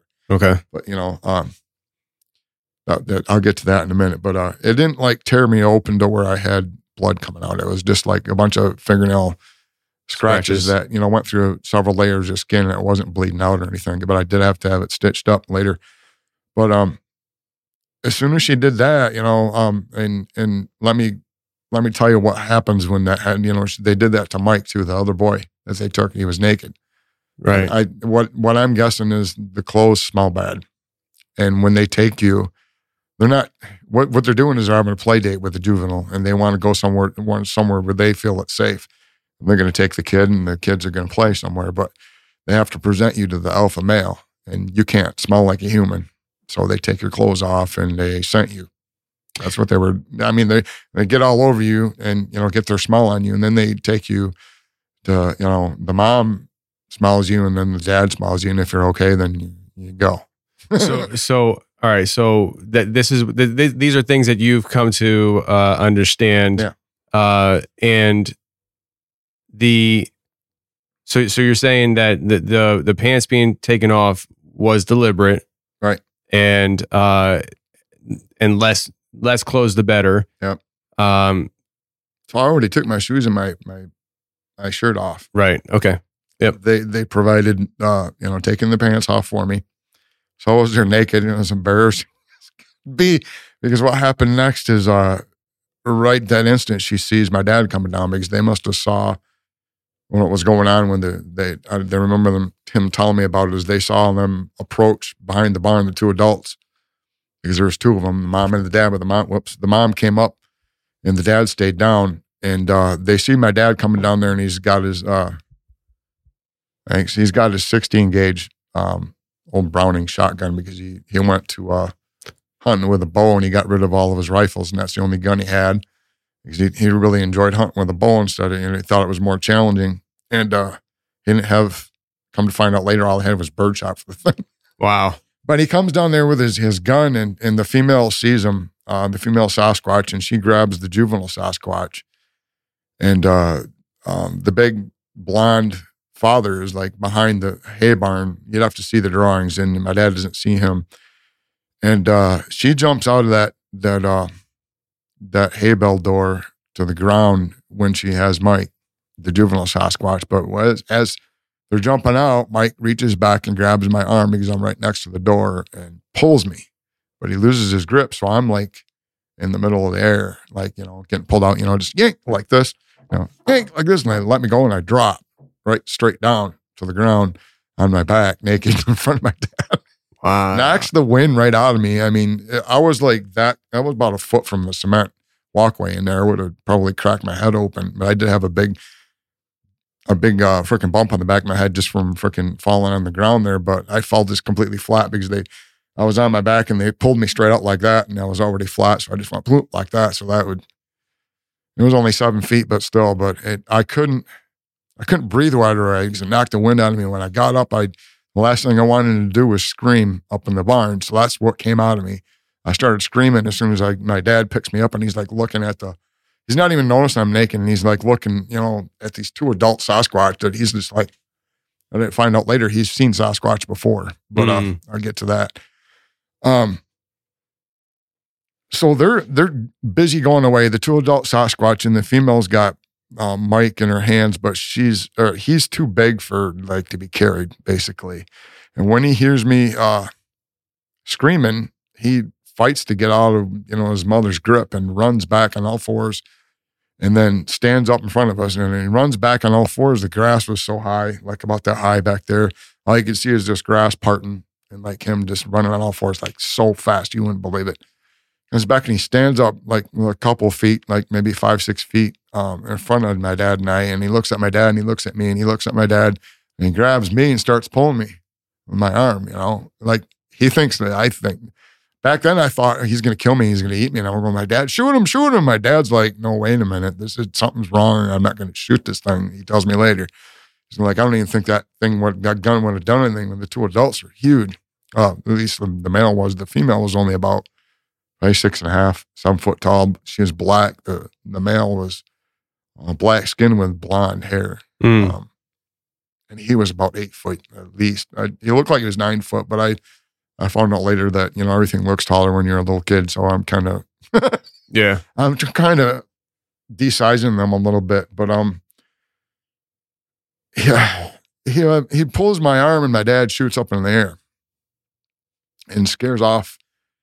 And he scares him off a ways, and uh, the juvenile Sasquatch, let's call him Mike now, even though we call him Sammy uh, at Strawberry Lake he stops a little ways away at this fence line in the cornfield that's behind the barns.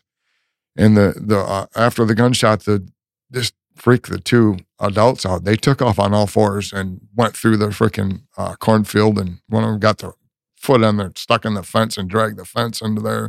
And everything. They were so panicked. They didn't come back. And uh, the juvenile Sasquatch just like, hey, nothing happened. And he comes right back rushing towards my dad and I. And still we're thinking, you know, the worst. I'm not, you know, I didn't get to think that through much, you know, and I thought there, you know, he was just trying to eat me. Mm. So we go into the barn for cover, and the, the first door we go in, uh, it was an old barn and it didn't shut properly and it wouldn't lock. Um, and it had a lot of loose boards on it. So we went into the next room, uh, and that had a door that faced south that locked. But the northern facing door had two big uh, doors that were uh, opening up for uh, like a, a tractor to pull in there. It was a small room for big enough to put a tractor in there and repair in this milking barn, and it had uh, uh, windows on the east and the west that were broke, and it had uh, one loose board on the on the west side, no, on the east side that would. I used to like this board would had like you know a hinge or it was hinged on one nail like that and would move over like that so I could like just slide through there sideways. It was that about that big. That was not a good room to go in, and like uh, I don't think my dad knew those barns very well as I did, because the, the only door that we had uh, that would lock was the one that we just went through, and I had my back facing that. And uh, he's like, I don't know what I'm gonna do, and he like throws his shotgun shells on the ground. Like all I got is bird shot in here, you know, and like uh, we waited in there for a couple minutes and there was a i had my back against the door and i'm like he's going why are you naked anyway? Like i like they ripped my clothes off and i don't think he believed me. And uh there's a hole next to me like only about big enough to stick your hand through right next to my shoulder on the wall uh, next to the door and mike sticks his arm through there and tries to pull me through that little hole grabs my arm and starts pulling me and like I'm freaking out, and my dad takes the butt of the gun and hits him on his arm, and he screams, and uh, everything goes quiet for a while. And we think we just drove him away, you know. And, uh, I mean, it was real quiet. So my dad goes over to uh, to that that uh, one board that slides on that one uh, nail that's in it, and he pushes it open when he doesn't know his gun's sticking halfway, and a little the barrel sticking out of that hole and he's trying to look out at each side of that thing. It's not dark yet. It's about an hour, maybe 45 minutes or so before dusk. And uh, I think it's really kind of hard to remember because it was, and it happened so fast and uh, there was a lot that happened, but I'll, I'll get to that in a minute. Uh, the uh, time he looked out there, he, the, the juvenile Sasquatch grabbed the barrel of his gun and he almost got it away from my dad. My dad had to put his foot up against the, the wall to brace it and pull the gun away, and he couldn't get it away. He shot the gun. And he, you know, while he was holding on to it, we figured that would like drive him away if it didn't kill him. And we didn't even know, you know, just bam, he shot the gun and he stopped. He got quiet again. And uh, just after that, we hear a siren coming down, uh, or the 92nd Street, heading from uh, Wayland towards our house and uh, goes to the house first, and my mom redirects it to the barn. So she must have been up there watching the whole time. Called the cops, and uh, he comes down uh, towards the barn, and just as he does, he pulls into there's a driveway by those two doors that I told you about that face to the north that have a big hole in them that uh, where the tractors go in. That hole was there when we moved in there. It was big enough to like a dog could walk through. It Was all. It was busted through the bottom of the doors, and uh, as he was pulling in there, he saw Mike try to dart in there, and he cut him off with the cop car, and so he almost drove the cop car into the barn. And he and he had the siren down. He shut the sirens off. He comes in, and the first thing he says is, "You know, why is he naked?" Like, he's going like, "Was that a bear?" And I was like, "We're trying to explain to him that wasn't a bear and what happened and everything." And then uh, while we're doing that, Mike's popping into that one little spot where that that board moved again, and they started shooting towards him and uh, that drove them away. As soon, as soon as that happened, we heard the second siren, set of sirens. It's the ambulance, and that that came down there after it went to the house and pulled in and shut its sirens off, and it seemed like everything was quiet and it was okay to go out there. We went out the uh, that hole that I told you about, in the, the um, where he had his cop car parked, and we went around the back of that to the to the the ambulance, and there was two ambulance attendants in the in the ambulance. There was old uh, 1977 Cadillac hearse kind of ambulance, and it was like its maiden voyage. Yeah. It was like its first year in, in uh, being an ambulance. I actually found that car and the cop car, The actual cars? the actual cars. I, They still exist? yes, Really? yeah, they have they have a really cool history. The, the ambulance is in like beautiful shape, and so is the cop car. But the cop car was special. That's how I found that. I'll get to that in a minute.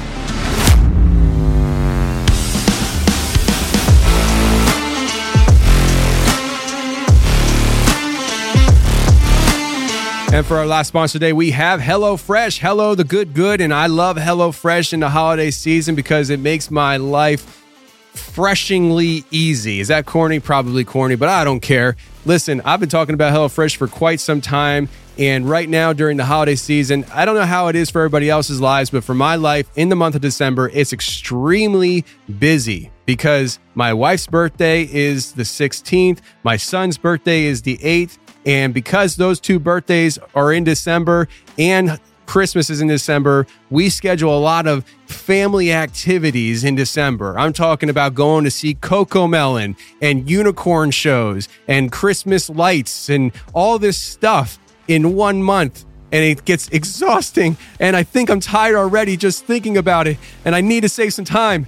Enter HelloFresh. HelloFresh is going to save me a lot of time. It will save you a lot of time too, because during the holiday season, when your calendar is filling up, making cooking simple and quick is HelloFresh's specialty. And you want to hop on that specialty train. Hosting for the holidays, no problem. If you are one of those people that like hosting parties, but you also like, I don't got a lot of time this year. I don't know if I'm going to be able to host a party. Enter HelloFresh. You can make HelloFresh food. All the pre portioned ingredients are going to be delivered right to your door. It's going to be cheaper than going to the grocery store. You're going to have a better recipe than going to the grocery store, and your guests are going to love it. Absolutely. And all this can be yours, friends. All this can be yours. Just go to HelloFresh.com slash confessionals18 and use code confessionals18 for 18 free meals plus free shipping. Go to HelloFresh.com slash confessionals18 and use code confessionals18 for 18 free meals plus free shipping.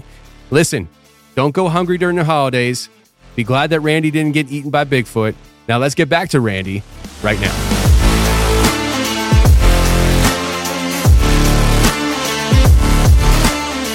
So we go out and they open uh, the back of the, the ambulance, and we're uh, my dad and the copper end up standing with their guns in front of the ambulance, and they're talking to the ambulance driver, trying to tell him what's going on. The other attendants get me in the back of the ambulance, and Mike comes out around one of the little barns and just runs up there and stands up there in front of them, and they're all just like, "Oh my god," you know, I'm like. And they start shooting towards him. I don't know if they're shooting at him. I don't think they, you know, even were like trying to shoot him, but they tried to drive him off. And he comes back again. He didn't even go very far. He just went back by that cooling barn and starts looking around the side of there. And the cop figured by that time he's going like, well, he didn't like the sirens. He turned on the sirens of the cop car and the ambulance, and it drove him off. And they thought it was, you know, quiet enough to go up to the house and check out my wounds and see what was going on. So that's what we did. Got up to the house, and uh, the conservation officer, uh, Brent, I'd have to look up his last name. Um, his first name was Brent. I can't remember the conservation officer's last name. I know every every cop, every witness, every, anybody that had anything to do with this case. I have their name. Um, most cases I've talked to them and uh, they won't talk or they don't remember or they, you know, that's what they're saying. But uh, um, as the attendants were checking out my uh, my kind of superficial wounds, I they said that I had to go get stitches and they patched me up as best as they can. And we hear gunshots from my neighbors, um, which is a mile down. We could still hear it, but that was because he had a 30 30. and uh, the cop and the conservation officer are in my uh, mud room and they get the, the call down there They're going like, we're getting a na- neighbors are calling us down there. We got to go. And uh, they took off down to there. And uh, after the ambulance attendants were done with us, then I had to go to like the emergency room, not right away, but I had to go get stitches. Um, the cop was pulling in uh, to my driveway as he left my neighbors. The, it was a, a state uh, police um, officer, and he was driving a 1977 blue Pontiac. Uh, um, what was it, Grand Prix? Yeah, and he had a 455 in it, and it wasn't his car. Found out the history of it because it was a Pontiac, and that was the only car I knew because we had a Pontiac once when we went camping. What year was it? It was a 77 Pontiac. You know, it's just a small, wild coincidence. 1977 Pontiac Grand Prix was the very first car I ever had. Oh no shit! I'm not kidding you, and, and I still regret getting rid of it because it's such a beautiful car, but I couldn't afford the gas. yeah, they were gas hog. Um, I think it had a 305 engine. I think. No, this one had a 455. It was special ordered, and I found out because when the cop pulled in our driveway as we are leaving, he's going like, "Well, when I came from the Wayland, you know, state police post, I was on my way home." And uh, he said, "You can go down there and talk to your friends now before you know they leave, and you go to the hospital, and and uh, everything's okay down there, and blah blah blah." And um, the locals got it down there. I got to go home. And before he left, I was going like, "Dad, look, it's a Pontiac cop car." And he goes, "Oh, this isn't my cop car. It was the uh, it wasn't. What do they call it? It was the uh, the head guy at the the the post there. Um, it's not a chief. It's called a I forget what it's called, but uh, he he had ordered that car because he previously worked at GM. It wasn't a real cop car. They used it as a backup cop car with a gumball on the top. And he Hmm. said that his LTD was in the shop and he took his boss's car. That's how I figured that out. And I went to the, you know, recently went to the state police and found out, you know, in the Wayland Post, and they filled in the rest of the the information for me Wow. and uh, that was amazing because I actually, if I you know, if I wouldn't have recognized that thing being a Pontiac when I was a kid, I never would have found that out. But uh, we go down to our neighbors and we get down there, and uh, um, the mother and all the children are packing up their car, getting out of there, but the father's going to stay there because, um, what had happened is um, the juvenile Sasquatch Mike went down there and tried to get Tim. He went into the house. They got home from uh, um, wherever they were at, you know, school shopping and eating, and let them just let the babysitter go home. And uh, they're they get in the house and it's it, I don't know if it was quite dusk then yet or not. It was it was getting really close, and they hear all this banging on the side of the house and screaming. It's like Mike trying to get in there and the two adults trying to, um, you know, trying to calm the juvenile down. I think. And uh, Mike ended up uh, busting in a window in their bathroom because they had a, a pump outside the um, the bathroom window. You know, it was a country house and had a, a pump shed outside of there, and it, you know you get on top of the pump shed and get into the window, you know, closer. And he brought busted that out and came right into the living room when they're all huddled up in there, and he had his gun out by then, you know, because all the banging was going on. They didn't know what was going on, and he tries to grab Tim, the boy. That's right where he went to. He busts in there and tries to grab Tim. The guy shot him, and uh, um, he ended up, you know, leaving a big blood trail and getting out of there, um, back through the window. He didn't just die right away. So Do you know how many times they shot him? once, Just once. Okay. um, but was with a 30-30 at, you know, across them from the living room. So Yeah. it did its damage. And um, coincidentally, the, the cops that were there were going like, look, and I remember this too. He was like about an inch or two away from the gas line to the stove, where it went right through Mike, right through the wall, right through the kitchen, and almost went outside and hit the, you know, the big gas thing outside. Wow. And uh, I remember so much detail about that. And then they're going, the nanny cam.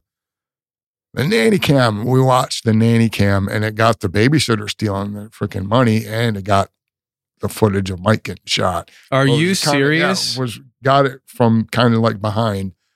You know, it was facing, you know, showed his butt, showed him coming in, and we watched that right in front of the, the cops that were there and stuff. And the government hadn't showed up yet. It was just the cops. Um, this the state trooper was gone. It was just two local county cops, and they were checking out all this stuff. And uh, Tom, Tim's dad was telling my dad about you know exactly what happened, and I'm listening and looking around, and they're going like Tim's out in the cornfield crying, bawling his eyes out because his friend got shot, and he was this kid comes back, and he was like eight or nine years old, cussing his dad out. Like, you didn't have to shoot him; he would have never hurt me, and just screaming and yelling at him, just like I've never seen him before. That kid was in love with that Sasquatch, and uh, they eventually take off. Um, the the family does, and the, the father stays there. The government gets there and starts talking to him. Um, I got to leave to go to the hospital and get my stitches, and uh, I return the next day, or I mean, I return home, and the next day, um, the the family's gone, and Tom, the father, calls me up and says, "This is early in the morning." He says, um, "Well, the government's going to come back," but I went and he the crook ran right behind the house. He was going like, "I found the body." They couldn't find it because by the time they got there, it was dark Mm. and they were going to come back. The government was going to come back with uh, bloodhounds in the morning, which they did. But he had called me up before the government got there, and he says, "I found your hairy friend in the creek back, out back. You want to come see him before I turn him in?" And I said, "Yeah, sure." So I started walking down there in the morning. Told my parents I got down there, and uh, the neighbor kid Brad, I think he was like uh, twelve or thirteen. He was in junior high already. Met me at uh, um, the boy Tim's house. Uh, you know, the father was Tom, and he's like he's not here. He's over at our house. And uh, just the just the one boy, uh, uh, Brad was there, and the rest of the family was gone except for the father, school shopping again. So it was just those two and and Tim's dad, and they had heard all the commotion the night before, but they didn't know what it was. And I can get up to, over to the neighbor's house, and the neighbor's house sits up on a on a big hill and it overlooks the the other neighbor's house. And they had a pole barn behind there with a picnic table, and they had Mike's body stretched out on the picnic table there, and they're looking it over. Who, who's looking him over? Um, um, this would be uh, Tim's dad, the two fathers, uh, the neighbor father, uh, which is um, his name's Bill. I can't tell you his last name.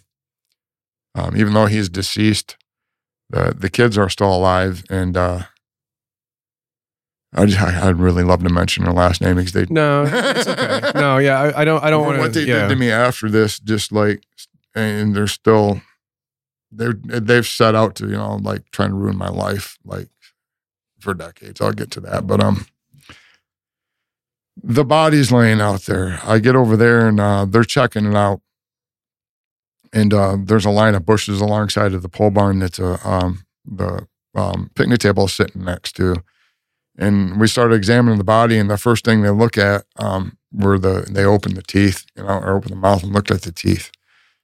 And when they opened the jaw and slid it down, you know, we're looking at the teeth, um, and the gums were like like a dog's gums, like the pink and black. Yeah. There's, there's multiple colored, uh, pink and black like that with spots all over. The tongue was black. But all the teeth were um, blocky like a Neanderthal because that's actually what I'll get to that. But that's actually what the Native Americans told me what- they are is a Neanderthal type thing.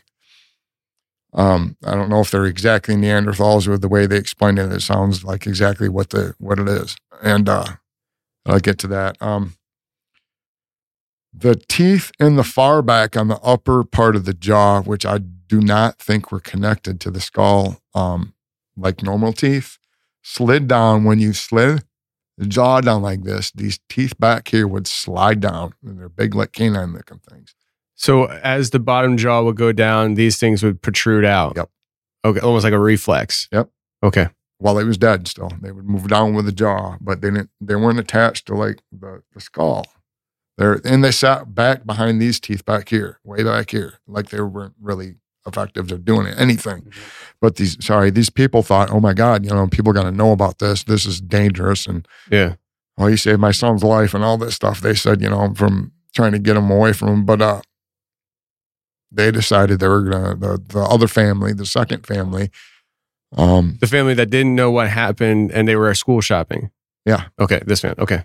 okay, th- these two families decided, uh, these two guys decided they were gonna keep the body at that point and take pictures of it. The the the second family with uh, Bill and Brad, not Tom and Tim. If I could use their last names, it'd be less confusing. yeah. Um, We got like five mics. a Couple know. Sams. You know what? You know, I, everybody was named like the same back then. It was a bunch of Randys and Mikes. I couldn't even tell you how many Dougs and freaking Bobs I knew. I believe it. That's why people have such weird names now, folks, is because all that crap. It was really confusing to have five Mikes and freaking. So your generation grew up and like, we're going to be a little bit more creative with, the, kid, with the kids' names. Um, but uh, as we're checking it out, um, the adults showed up, and they they they started screaming and stuff like that um, before we did anything with the body. And uh, the one guy, Bill, wet his pants, and uh, the other boy and I uh, ran back to the house, and those two guys were standing there. For some reason, Tom had brought his gun, and he picked up his gun and started shooting at you know in the air. And drove the adult Sasquatch away. And me and the other boy are already up to the house, ready to go in the house. Okay. So we, uh, all right. So I, I just need to clarify here again. Uh, you said adult Sasquatch. The adult Sasquatch were there. Yeah, they showed up when the, the body was on the table. And, and so, so, okay. I need to, I need to, I, I, I, I, I got to clarify this so that I can keep it all straight in my head. Um, who are the humans present at this moment, and, and, and when the when the adult Sas- Sasquatch show up? Okay, these are two different neighbor families, Okay, and the two fathers from each neighbor family. so so Tim's dad, Yep. and the other the other Brad's- father. Brad's father, his name was Bill. The other, those were Okay. the two neighbors, and So myself. eh, eh, So so three humans that were there. Right. Where was Tim? Tim was gone with the rest of the family, like I told you. The Okay, night school before. shopping. His, no, Oh, no, they, they- left they left, after that right, yeah. They took the whole family away because they had no idea if they would come back and Gotcha. start banging on the house. And and Tom had to be there, the father, because the government was going to show up the next day with the bloodhounds, and they had to talk.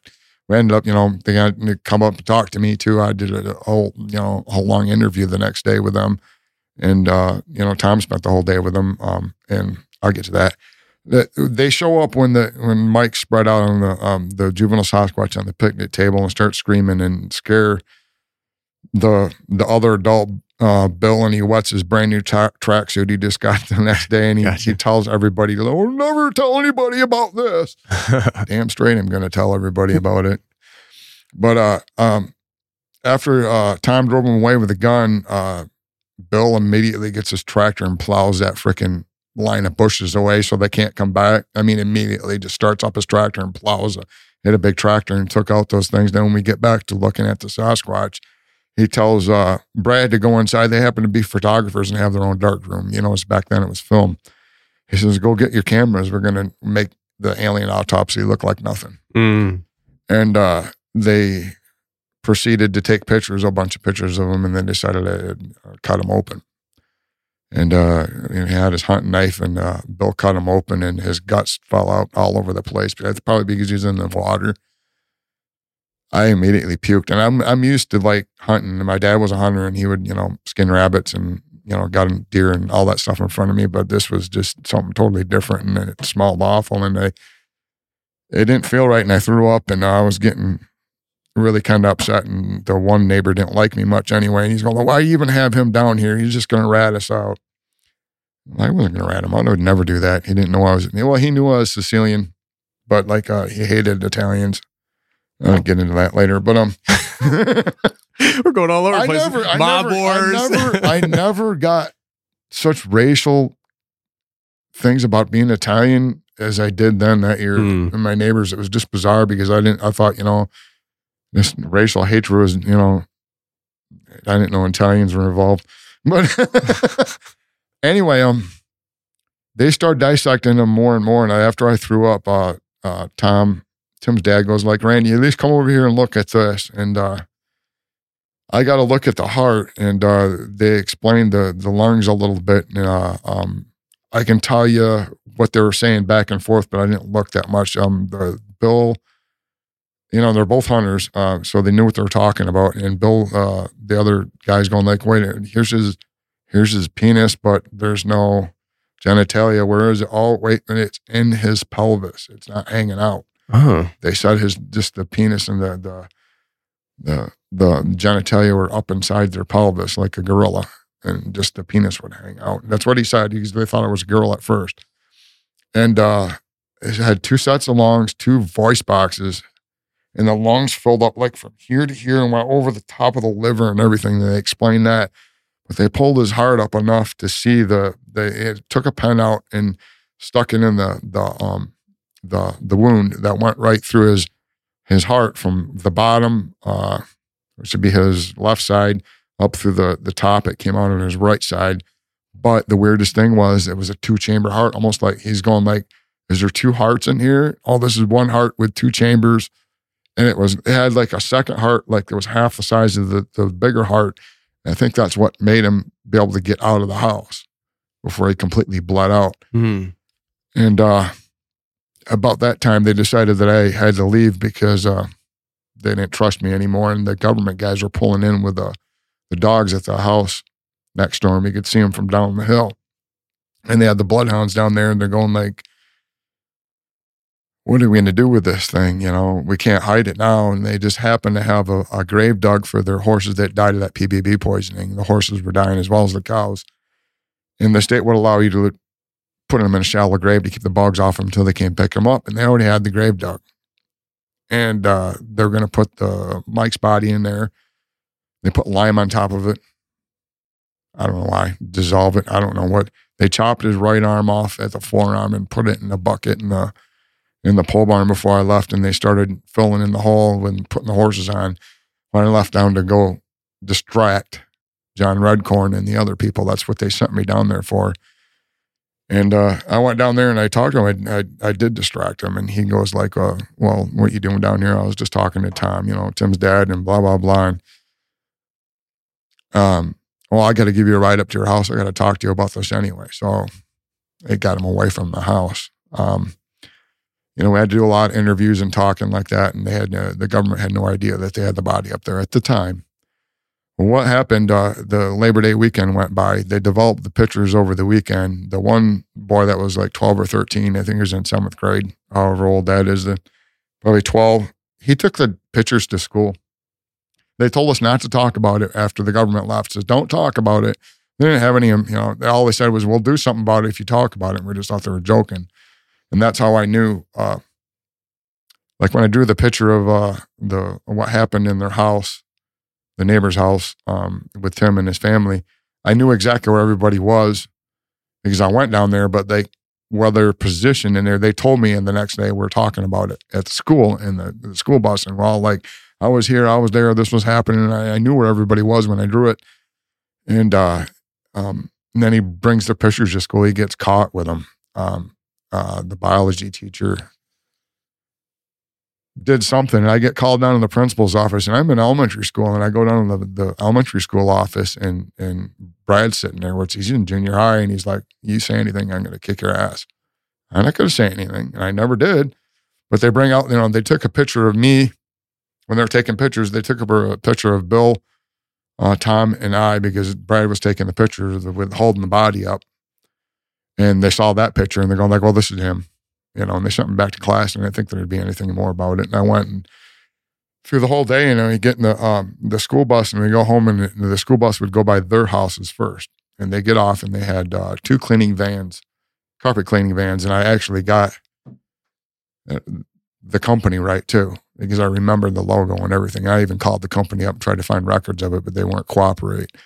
But the picture that I drew is the actual the vans that showed up and the actual company that what what happened was um, we went to those two houses. There's two cleaning vans in each of those houses, and then the bus drivers go, "Oh, you guys are partying a lot over that freaking holiday weekend." Oh boy, you know. And I thought, well, maybe they did have a party on Sunday. I wasn't down here on Sunday, you know. It wasn't.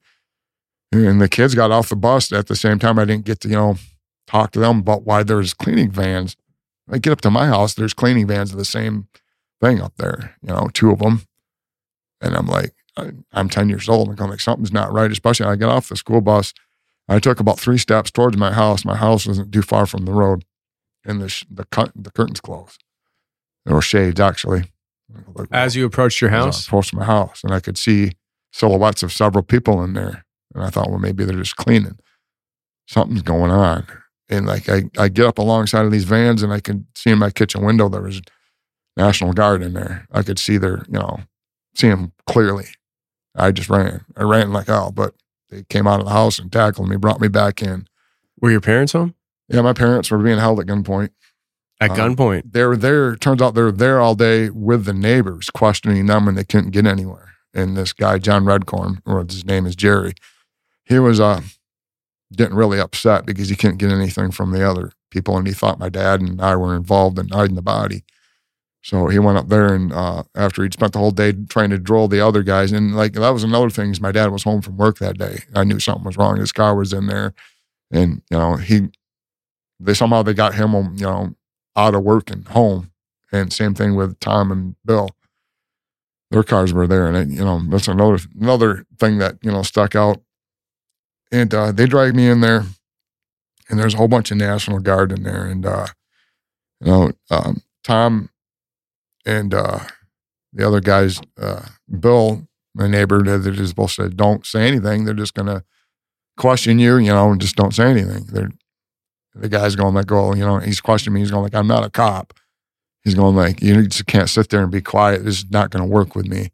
You know, after he started questioning, he was getting pissed off, and uh, he he goes outside and he comes back from his car with a briefcase, a black briefcase, and he sets it down. He opens up, and it's um, got a whole bunch of needles and sodium pentothal in there, and uh,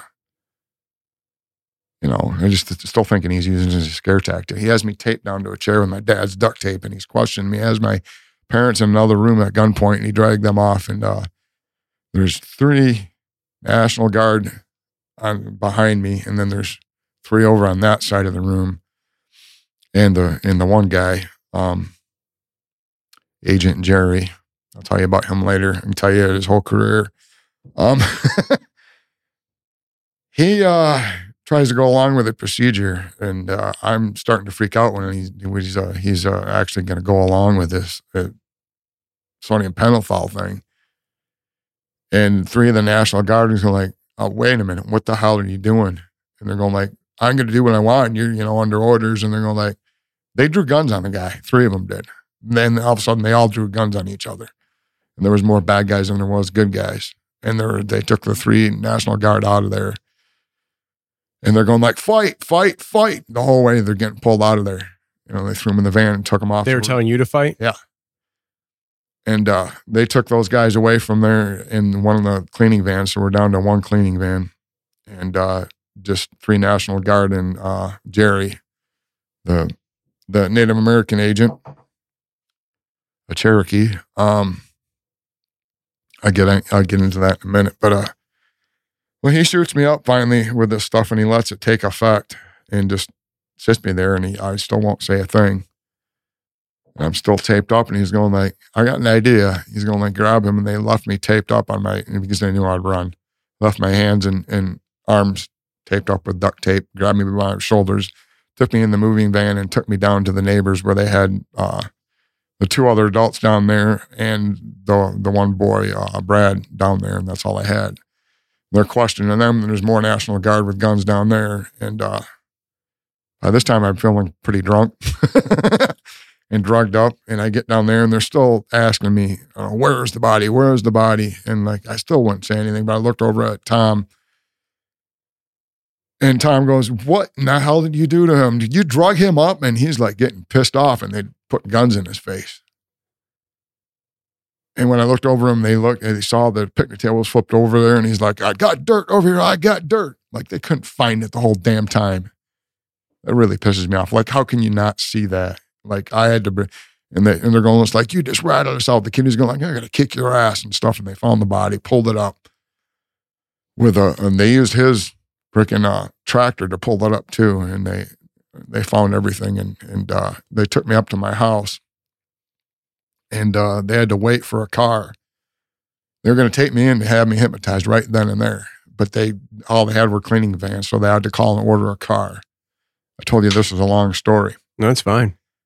Well, him and the other Native Americans, uh, there was two that they had called from uh, the local tribes, Gun Lake tribe and uh, little band of uh, Ottawa tribe from uh, Manistee, because the area that you know the the boy got taken at was uh, Native American land, which uh, you know is a state land. But if they find the government would find a, a Sasquatch or something like that, they would immediately contact the freaking the Native Americans that were you know that used to be their land.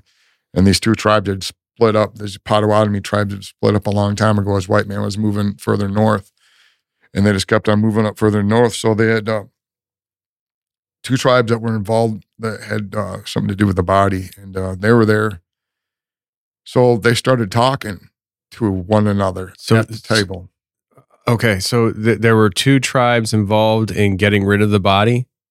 Um, two tribes involved. Um, I don't know why they had them involved. So we're talking about National Guard, right? Bad guys that aren't National Guard. Yeah, the all the all the agents were all Native American. Gotcha. So the bad guys were Native American agents, Well, I wouldn't call them bad guys. Well, you did. they- right? Like you way- said, good guys, bad guys. Guy, the one guy, Jerry, was way off. The, you know, way he got. I'll get to that, but he got let go for all Okay. of what he did. But I'm just trying to I'm trying to keep everything straight in my head. So so we got National Guard and Native Tribe.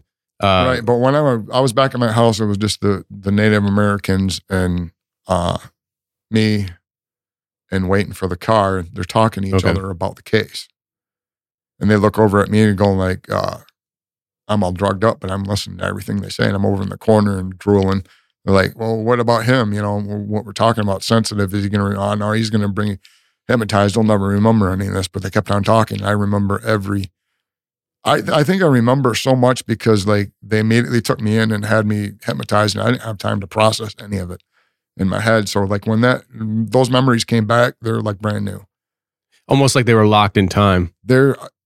I felt like I woke up from a coma. Hmm. Like I woke up, like I went down as a little kid, and I woke up decades later in this stupid old body, and like remembered all that. That's how I felt. I mean, there was there was a time I almost broke down to where like I couldn't even comprehend how I got to from 1977 to the you know to 2014. Hmm. It was it was that bad, and uh, but you know I got that sorted out. And, um, well, anyway, back to the what they were talking about. Um, the first thing he brings out, you know, there wasn't any computers back then. Of course, everything was all just on paper, and he brings the file out. He says that this is the fifth body that they had found, but it was the only. It was well at the time it was the first complete body that they had, because he said that all the other ones were bits and pieces churned up by one was churned up by a, a um, a tractor with some tills on it, and uh, the other ones were rotted so bad they didn't have the whole spine and everything all connected, right? And that's what he was telling these uh, these other uh, Native Americans, and uh, he told them that they're ne- they're Neanderthal. And uh, what else did he tell them? Oh, he he pulls out the case file and it's written wrong. This is kind of important. Um, he said on the case file it was written. Um, I don't know who wrote it. I think it was his uh, assistant. I would guess it said um, species number five. It was supposed to say specimen number five. And he started correcting. He's going like, I'm going to leave that on here and see if there's a leak. He left that on there. So I don't know if that's why people think there's five different species of them or it was supposed to be specimen number five. Hmm. But um, just stupid little details like that. And uh, let me see what else did they talk about. I don't. know. I don't. Hopefully, I'm not going to forget anything. Um, the rest of the stuff they talked about was, I'll tell you later. But they found out that I didn't have anything to do with taking the body. They they started coming back and taking me on. I don't know, squatching adventures and taking me to different. Uh, yeah. Uh, They took you. Yes. Wow. I'll get to that in a minute. But um, this whole time they're talking, they're going on and on about um. I'm trying to remember some of the. Oh, okay. The the one uh, the one thing that they did was uh, the he was setting up the Caledonia Sportsman Club. This is kind of interesting too. This is a gun club. There wasn't any kind of a gun club there. It was like a, a fishing and gun club or something that these guys met somewhere and he organized them and got some land and he put it in where the uh, um, where it's at right now to drive the Sasquatch out. That's what he said. Um, the reason to put that gun club in there right by where that boy Mike was taken. That's if you want to find out the exact spot where that happened, go to the Caledonia Gun Club and go walk around there. You'll find everything. Um, so they talked about that, but the weird thing he talked about was uh, um, a case a, a, year or two earlier. And I, I, don't have a whole lot of details on this other than the area because he talked about the gun club that he opened up there. It was around Gull Lake, which was about 15 miles south of uh, where I live now, which wasn't really far for a Sasquatch to go. And uh, uh, he just kind of vaguely talked about another child being taken down there and them, you know, developing another gun club down there, Kalamazoo Rod and Gun Club down there, and he organized them. They already had a gun club down there, but he made it bigger and better. Just that's what they did back then. That's and it doesn't work. But I'll get to that later. When I found out later when I had my memory uh, come back and I went back to that area, they're still there even when they're shooting the guns off. Wow. So they don't even care. I mean, I'm sure they care when it's hunting season and they know they're in the woods, but they seem to be able to figure it out. The people at the gun club are going to shoot there and not, you know. Yeah. But um, they took me in to get hypnotized uh, uh, shortly after they talked about all that. They took me into Grand Rapids over by the uh, jail and the correctional facility over there and took me into a hypnotherapist and, and started the procedure. And at a certain point in time, the hypnotherapist figured out that it wasn't about – it was about Sasquatch and it wasn't about a person. And he started flipping out. You're, you're doing this to this kid because this is about a freaking some monkey running around in the woods. And this happened quite often in this this this government agent where he would just like make a phone call and just threaten the hell out of this guy, and he just finally went along with it. I don't know what kind of power he had. It was some sort of general or something like that. Wow. Would call these people and uh, because they they did that with my when I went down to get my stitches, um, that I told you about.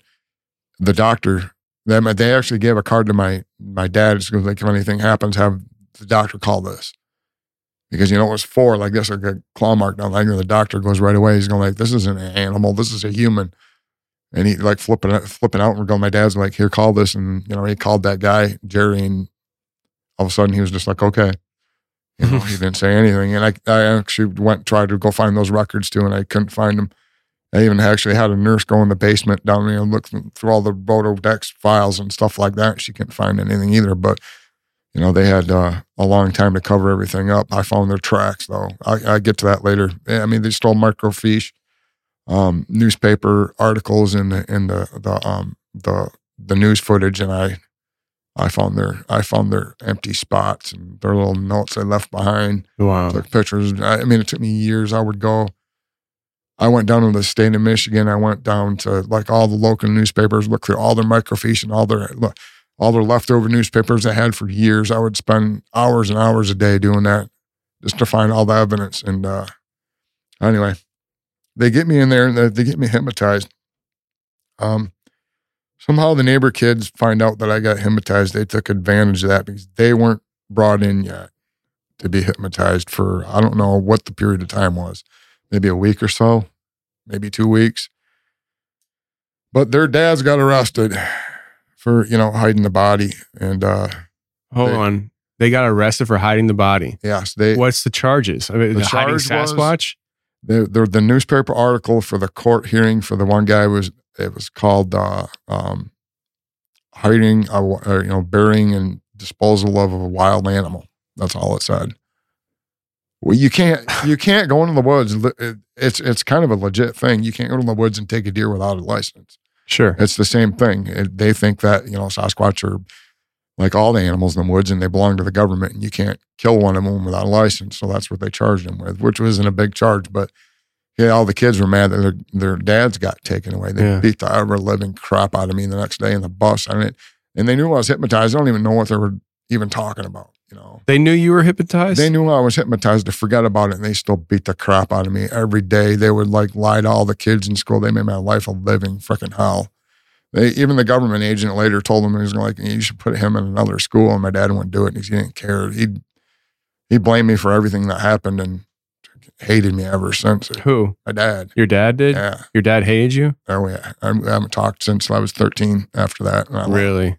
I get to that, but um he blamed me, you know, because they took my mom. They, you know, and when she came back, she was abusive before. She was just a nightmare when she came back. She wasn't even the same person, and that happens to some of the people that get hypnotized. They just don't deal with it well.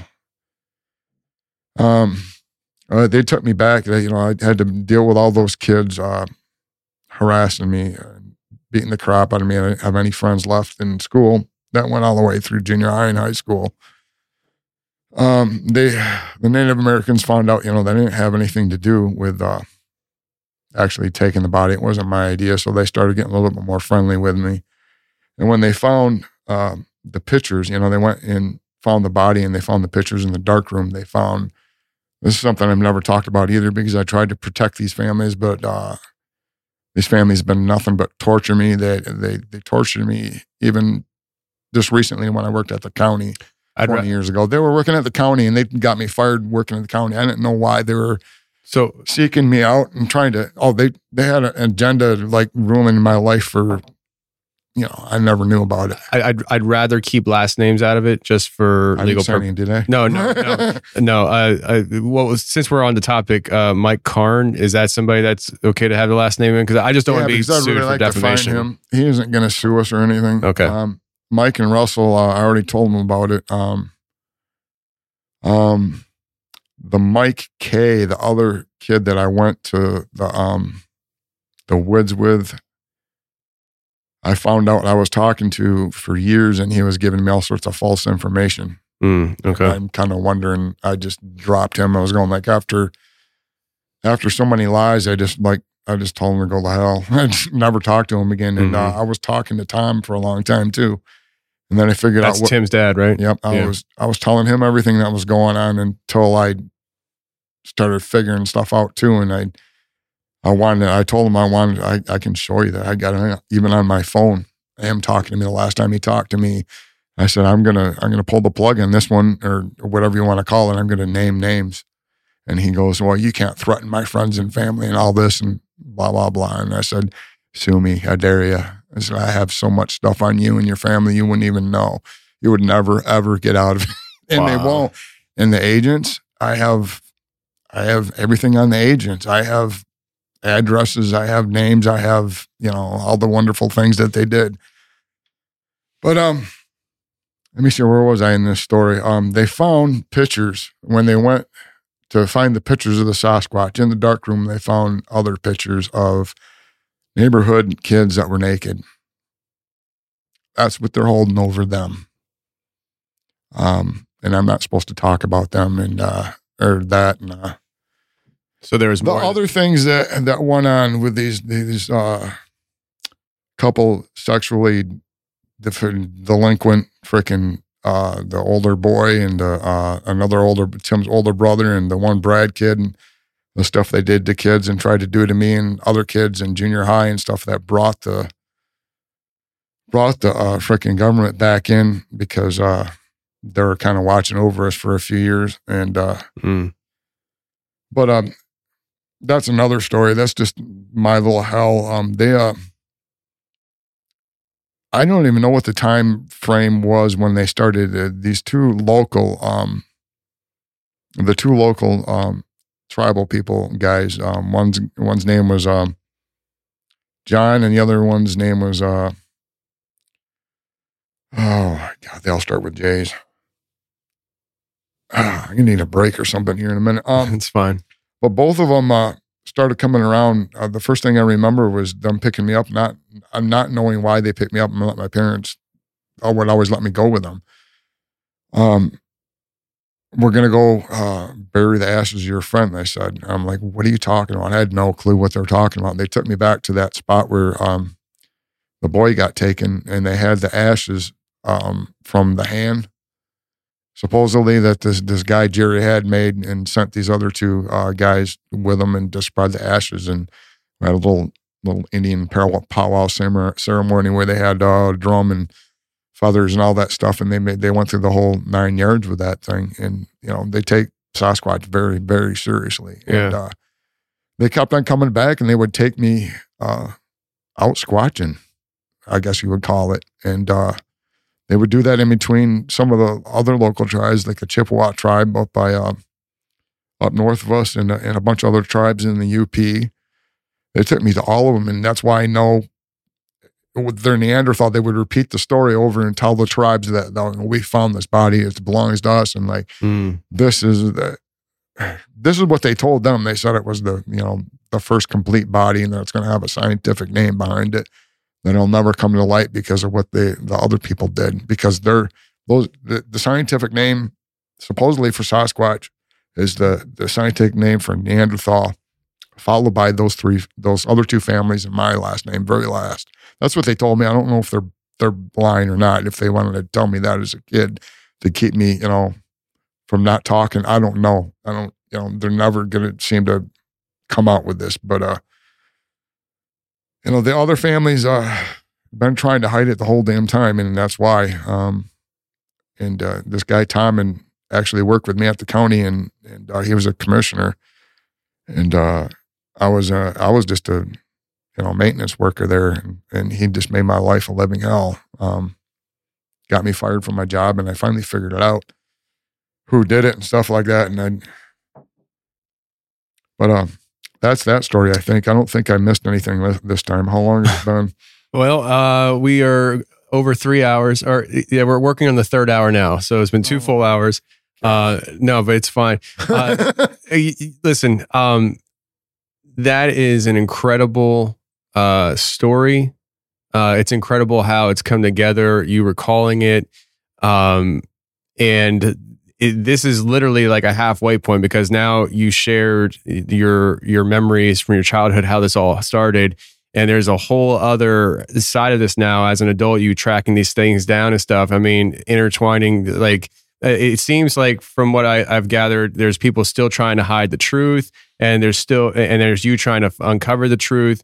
And uh, I, I let's let's take a break, okay, good. and uh, we're we'll let's go out and get some lunch, and then we'll come back, and then uh, we'll do the overtime where we'll just do more conversation and have you share uh, what you've been uncovering since uh, this memory dump has it's almost like a download's been dumped into your brain so Yeah, it's it's it's it's kind of awful. yeah I mean, it,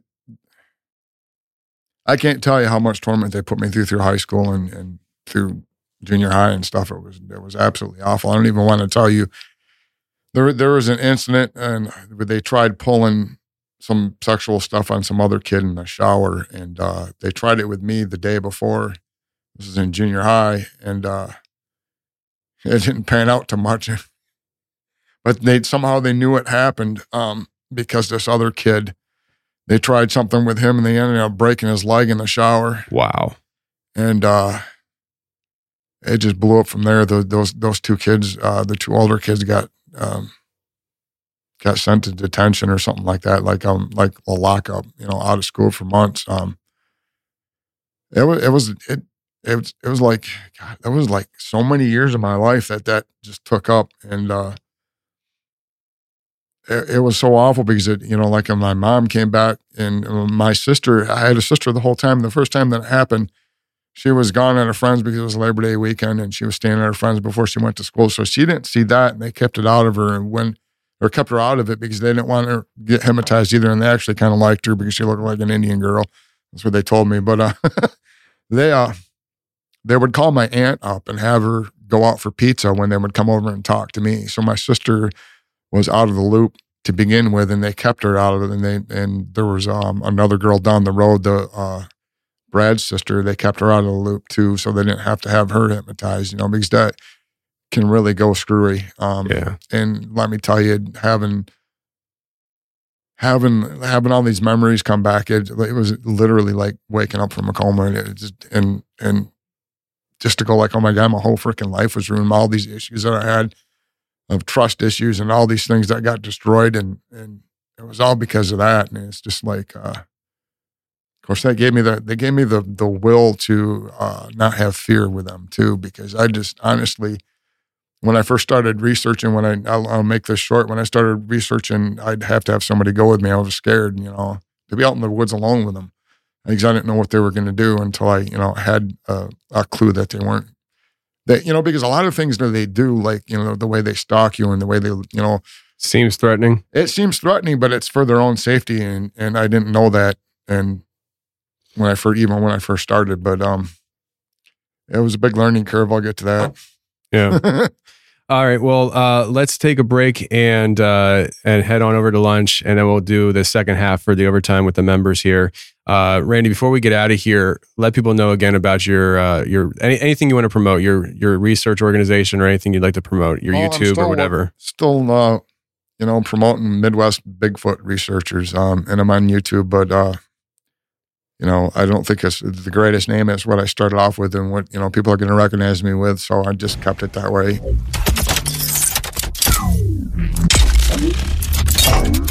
Well, that's episode 500. I really hope you enjoyed it. I know I certainly enjoyed sitting down with Randy and talking to him about his story finally on the confessionals. If you want to check out his links, they are in the description below. Speaking of links in the description below, I added a link down there. It is a link tree link for all the equipment I use in my studio. Not all the equipment, but a lot of the equipment. And I'll add more as time goes on.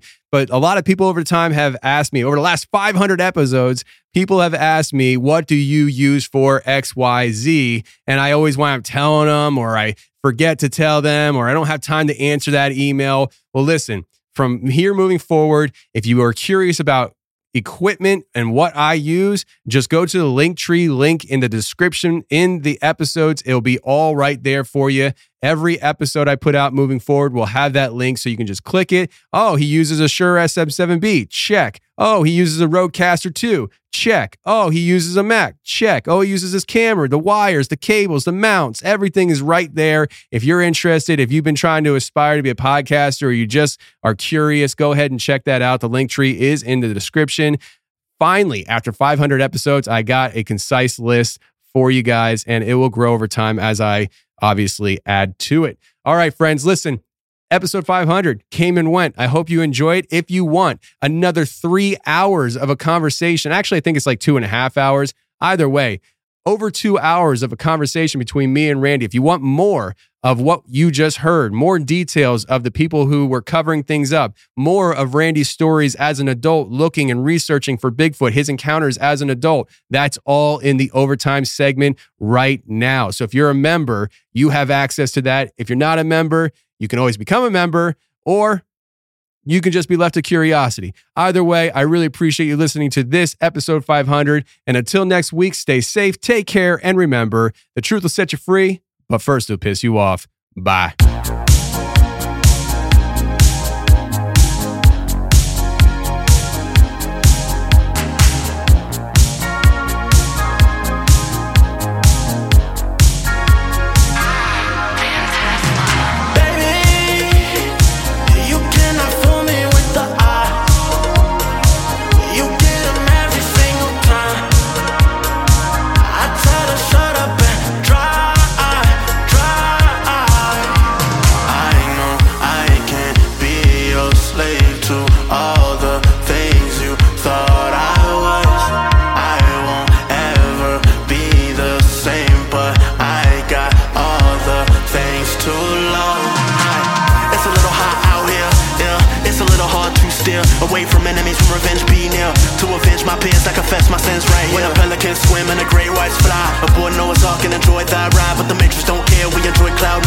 Six three Nicola, no order particular. DeLorean dreams of the crack cell.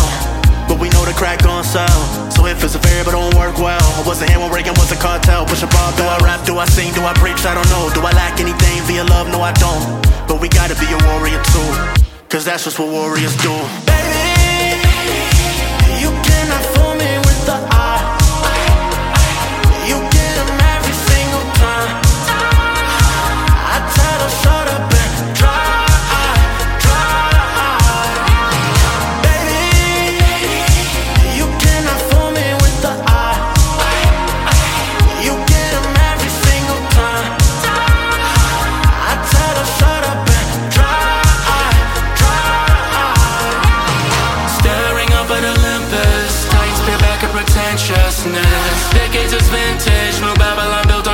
righteousness. Clash on the road to Rome, We're gladiators are broken, but ain't no breaking us all. Yeah, they just wanna take the air, it cut down, low the air, still yeah. pull the chopper. I'm a rebel like hair, double helix intravenous with Jesus. I'm a chimera, looking at these golden years flying by, by fair force. They cutting it off of the food too. Analytics they used to recruit you. Yeah of painting their sense on your son's Tzu. They don't want the individual, just a carbon copy. True spitting that manicotti, yeah, I'm talking saucy. All they wanna build is a prison world full of pet Tamagotchis. Me kamikaze, got me out of body like I'm Goku SS3. They wanna push me to the center like a cell, they wanna spin up at the center of the nexus, me. They want